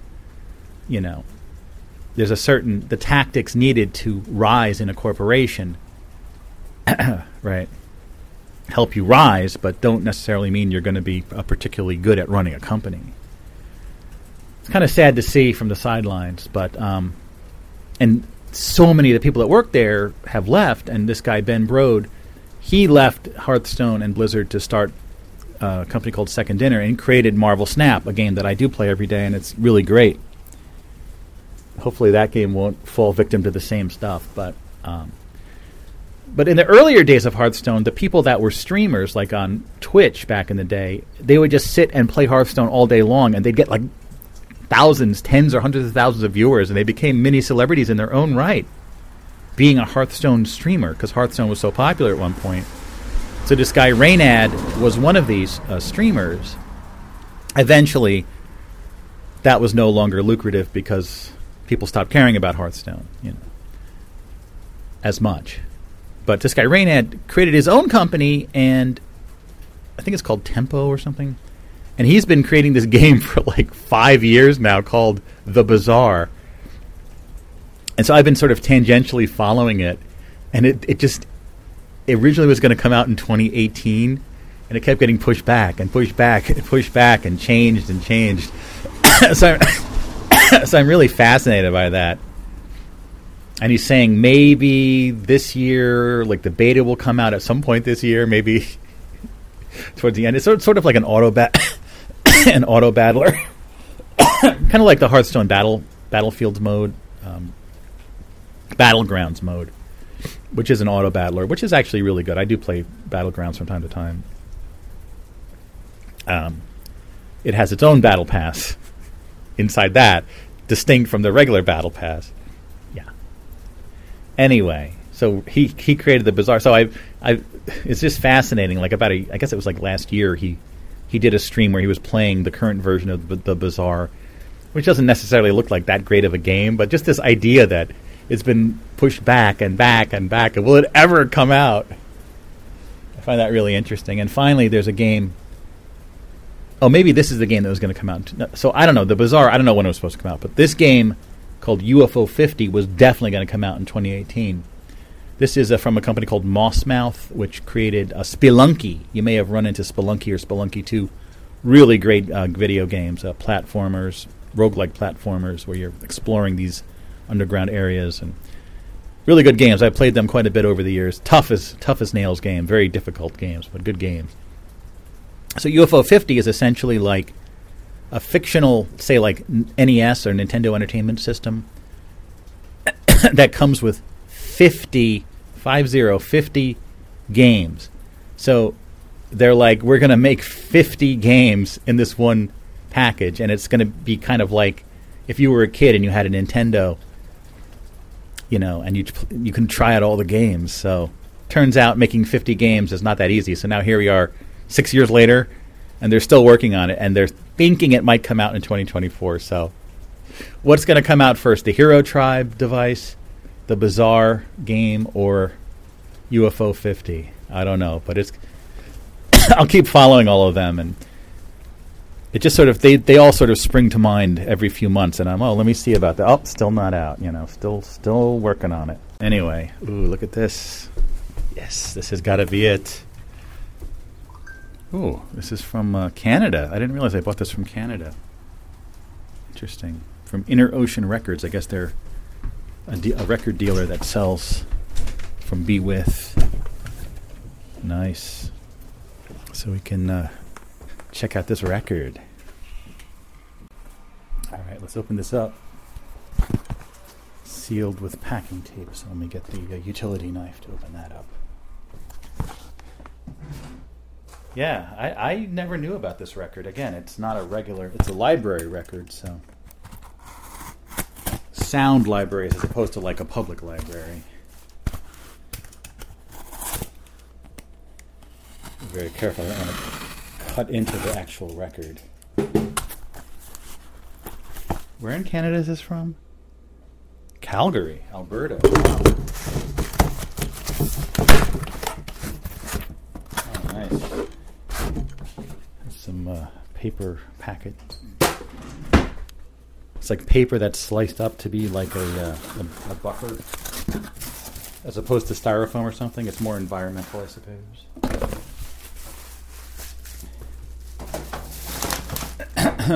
there it is, Moonshade, Music De Wolfe.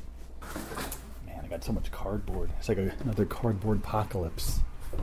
Recycling is tomorrow. Ooh, what was that? It is a little sticker of Inner Ocean Records. Some little fantasy character with little mushroom people holding a record. Great. You do a lot of times get little stickers and packages like that. Yeah, here it is. This reproduction. So what are they saying? The original would cost like around 200 British pounds. Whoa. What the hell?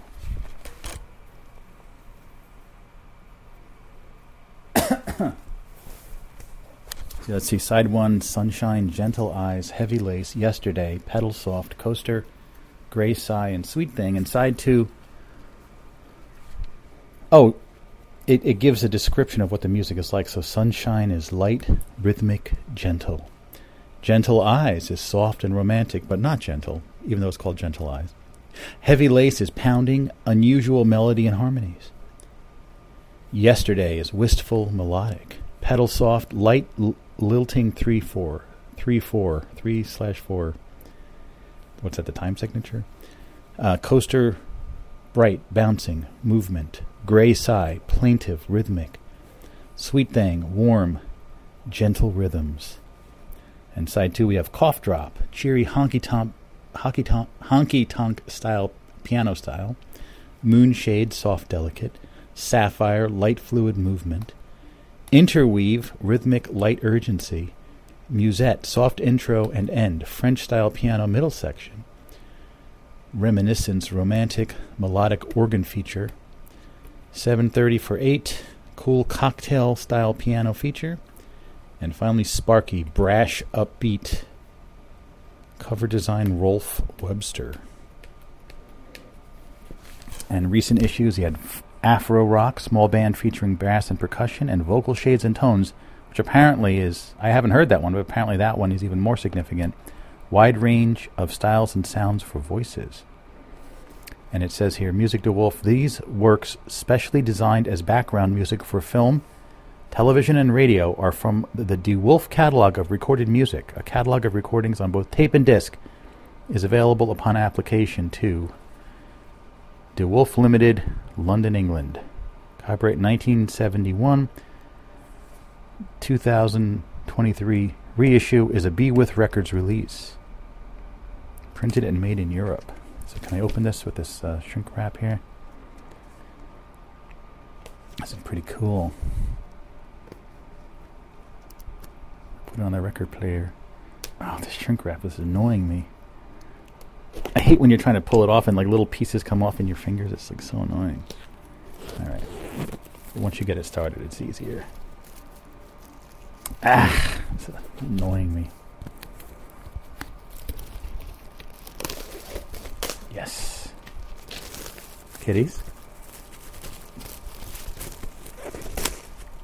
All right, let me go throw away this uh, shrink wrap.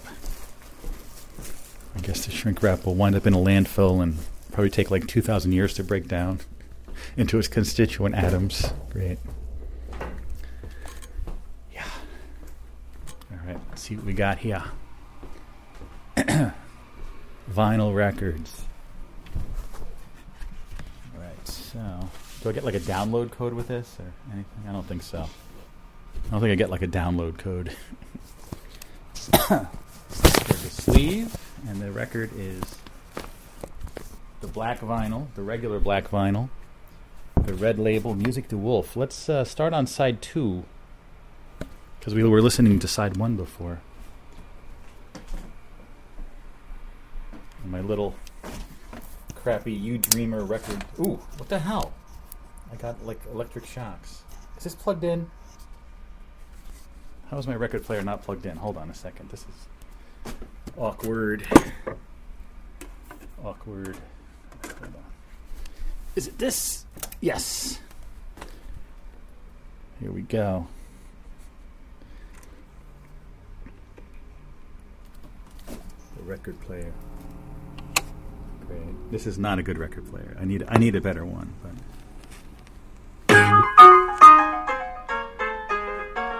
Nice. I like it.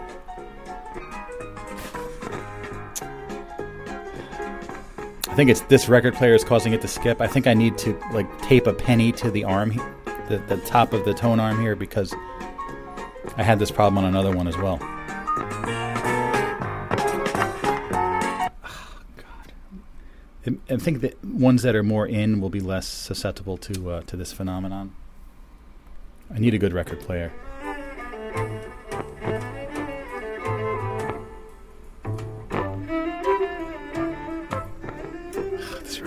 Sucks. Let's get one more selection here. This is bumming me out.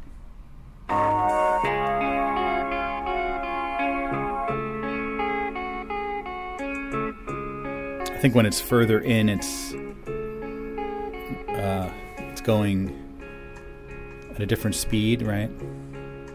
It's going slower, so it's not as yeah.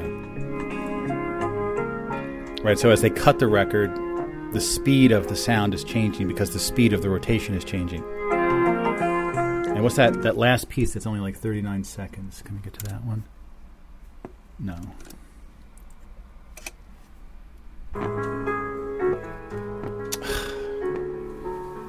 I need a good record player. What's this last song called? Sparky.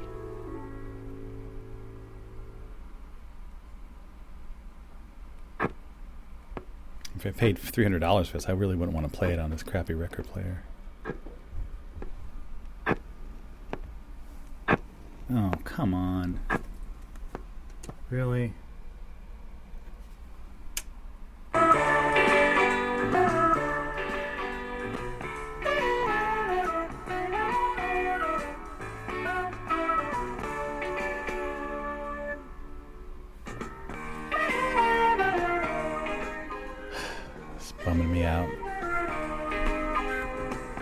But if I put a penny on there, it's going to be more wear on the records, right? I guess I could just shell out for a real record player, I guess, but I don't know. Everyone has to come to their own conclusion with their vinyl policy in life. It's not necessary, it's cool, but it's expensive and technically challenging and all sorts of things. Yep, hit with the harsh reality of a crappy record player. Ah, what do you want?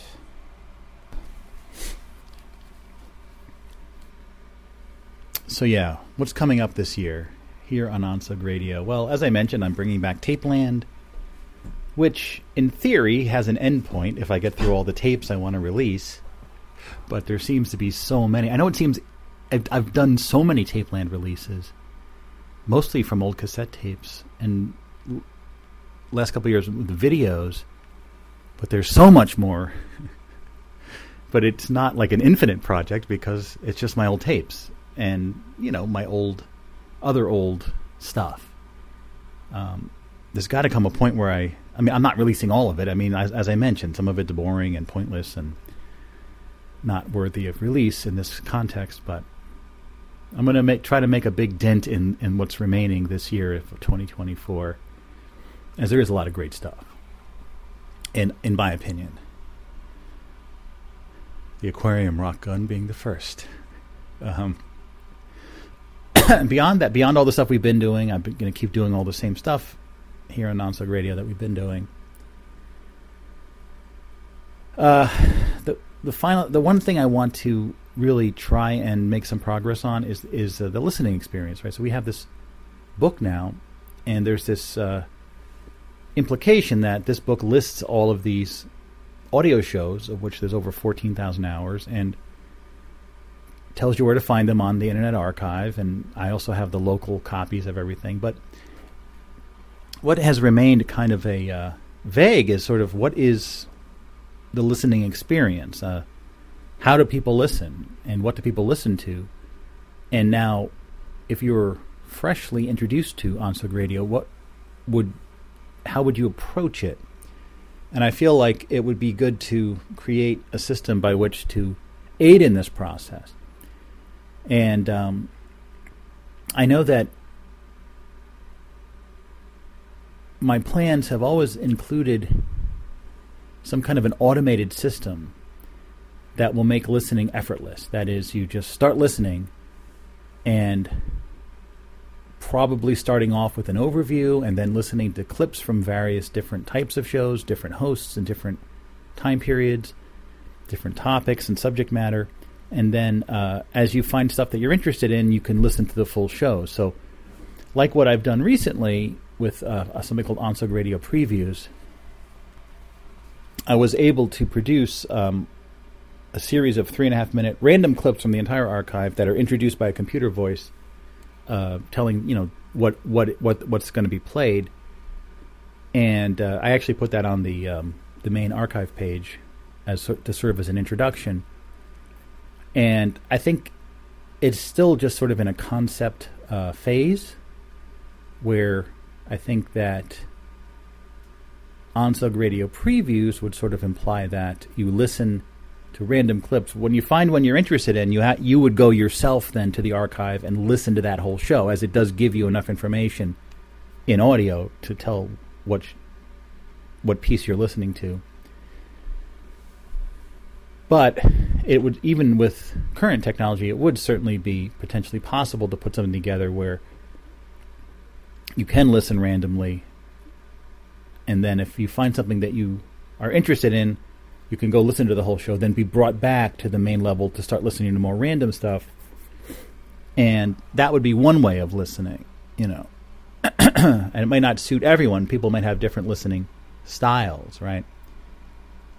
Um, so it remains somewhat of undefined in terms of how to create a support system for listening to Onsug Radio, which you know exists at many different levels, but I'm looking at using uh, AI technology, which I know has been vilified so much, but we really need it to sort of create a seamless listening experience to Onsug Radio, um, where the AI is keeping track of what you've listened to, what you've enjoyed, what you didn't like, and can constantly bring you to other parts of the archive to form a, sort of a seamless listening experience, which that technology is not available right now. Though an automated system would be possible, though it would be in the form of an app or something that is a bit beyond me technically at the moment. Um, so to say that I don't really have the answer to this question just yet, but that's some that is the only other thing that I really want to be working on in terms of a major new kind of project, sub project within Onsug Radio, is to try to uh, not just the technical, not that the technical side of it, but also the cultural side of it. Like, what is the listening culture going to be? Because I do feel that listening to Onsug Radio is something that can be incredibly uh, fulfilling, interesting, satisfying uh, for people. And then once more people are doing it and talking about their own journey and, and what they're listening to, I think it's something that will sort of take off from there because we live in a world where there's content versus context is a huge thing, right? Um, there's so the content is stuff that is the substance of the matter, no matter what it is. So in this case, it's the actual shows themselves.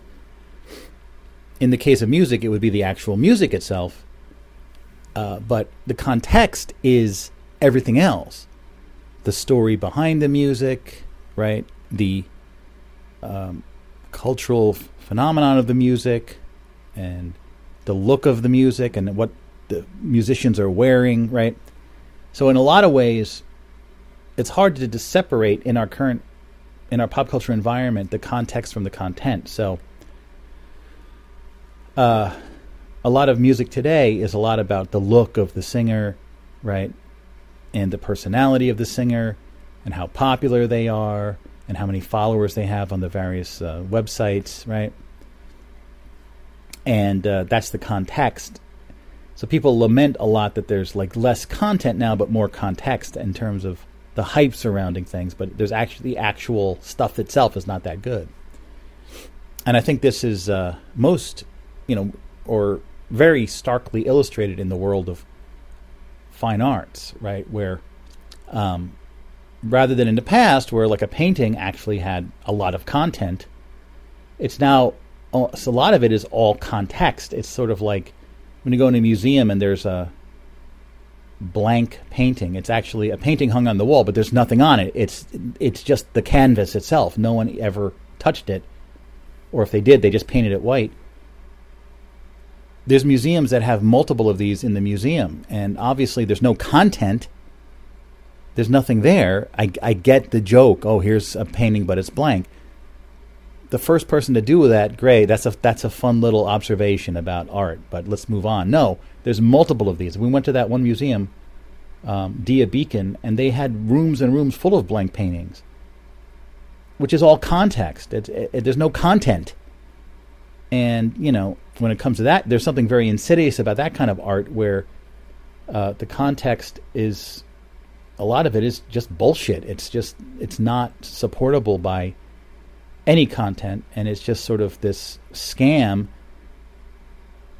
how you know sort of how how how much can you get people to oh yeah this is great it's brilliant because they don't want to be seen as stupid or they or they don't want to be shunned from the group so they uh, completely ignore the content and just sort of rely on the context um, it happens a lot and this happens all over the place like sort of in the pyramidal tiered struct- organizational structures like the military where you have a different rank or in corporations where you have different ranks.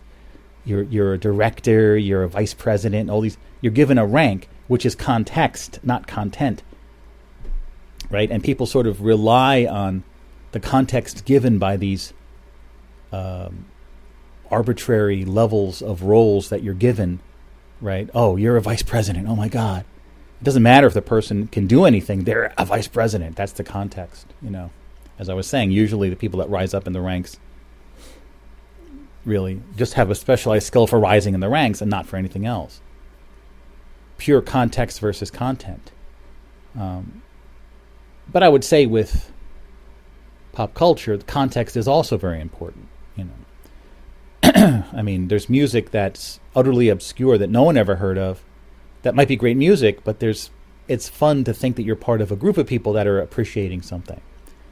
Like with Phish, for example, which I think has incredible context content in terms of the music. It also has amazing context with this this adoring fan base, and um, that really encourages further investigations in, into the music and the history and everything. That is an example of where context and content kind of mesh together into something good. Um, in OnSug Radio here, we have an imbalance. We have content, but very little context, right? Um, whereas ultimately, I think it's probably better to have the content than the context. We're we're lacking context, and it really shows. And that's sort of talking about a listening system is is to is developing context for the content. I know it doesn't help that those two words are so similar. Content, context, which is just one letter off, the X in the end. Yeah. Anyway, so I'm, I really want to work on that, and uh, you know, figure out the best ways to um, implement such such a thing. It's difficult considering the nature of this project that it is non-commercial and it is everyone just does it in their spare time. I do think there are ways to to create a listening experience system that can help advance things even before the technology will allow for the full-blown AI listening system. You see what I'm saying? I hope you see what I'm saying. Because the content is strong the context is not. See what I'm saying? Yeah. So it's difficult, but I do want to focus on that rather than anything else. Of course, my natural tendency would be to shy away from the difficult stuff and try and start new projects that are fun to do. But I, the the listening system stuff is not easy and not necessarily fun to work on, but it's vitally important for the project as a whole. Anyways, with that, I'd like to say thank you for patching in to this episode of the Overnightscape. There must be some kind of listening system because you're listening to this. Thank you so much for listening. I am Frank Edward Nora, your host here of the show The Overnightscape. Episode number, uh, was it 2081? Known as uh, what was today's episode called? Time. Time. Why can't I remember the name of this episode? I'm actually sitting where the picture was taken. Um, electrical novel time. There you go. That's the name of today's episode. Yeah, we're here and OnSug Radio, broadcasting from inside the book. Just go to onsug.com, O-N-S-U-G.com. OnSug is an, uh, represents the Overnightscape Underground. It's sort of an acronym type thing. But it's using letters from within each of the portmanteau words. So, but it's still kind of an acronym. It's not a backronym; it's an acronym. Yes. Thomas Pynchon is very acronym crazy in his books. Is he ever going to have another book? Still alive, as far as I know. Write another book, man. One more. The last one, Bleeding Edge, that was a long time ago. No? Yes. Anyway. Oh, I found this uh, conspiracy theory about Thomas Pynchon that he's not really a person. He's like this.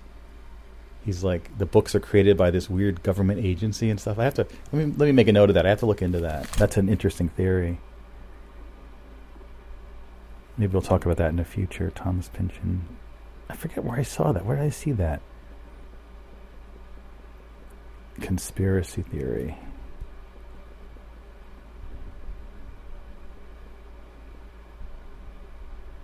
Ooh. I ran out of space on my little note program here. all right. Really? I, th- I thought I, I thought I was doing all right. Anyways.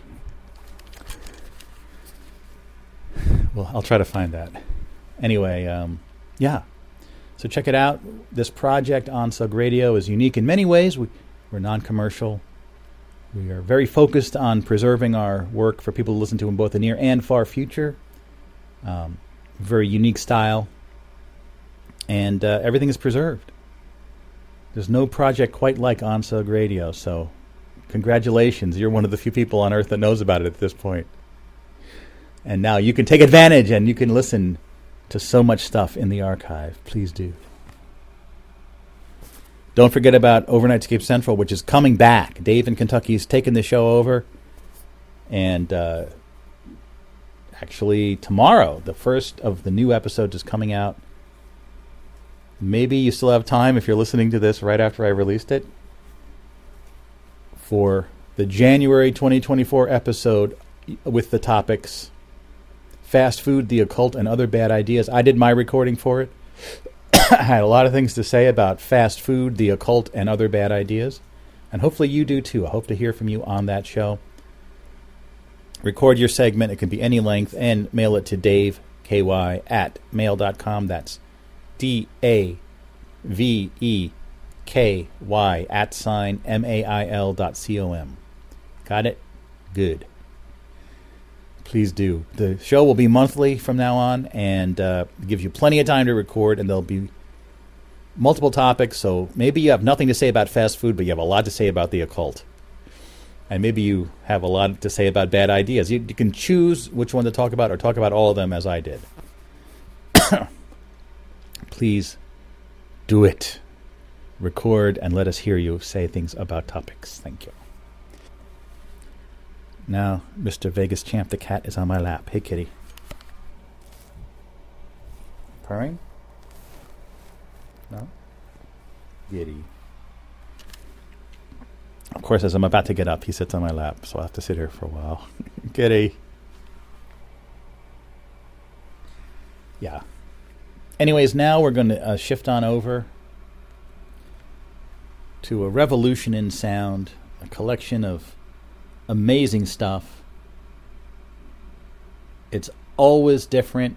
It always sort of shares the same DNA as a con- conglomerate of sonic possibilities. Here it is The Other Side.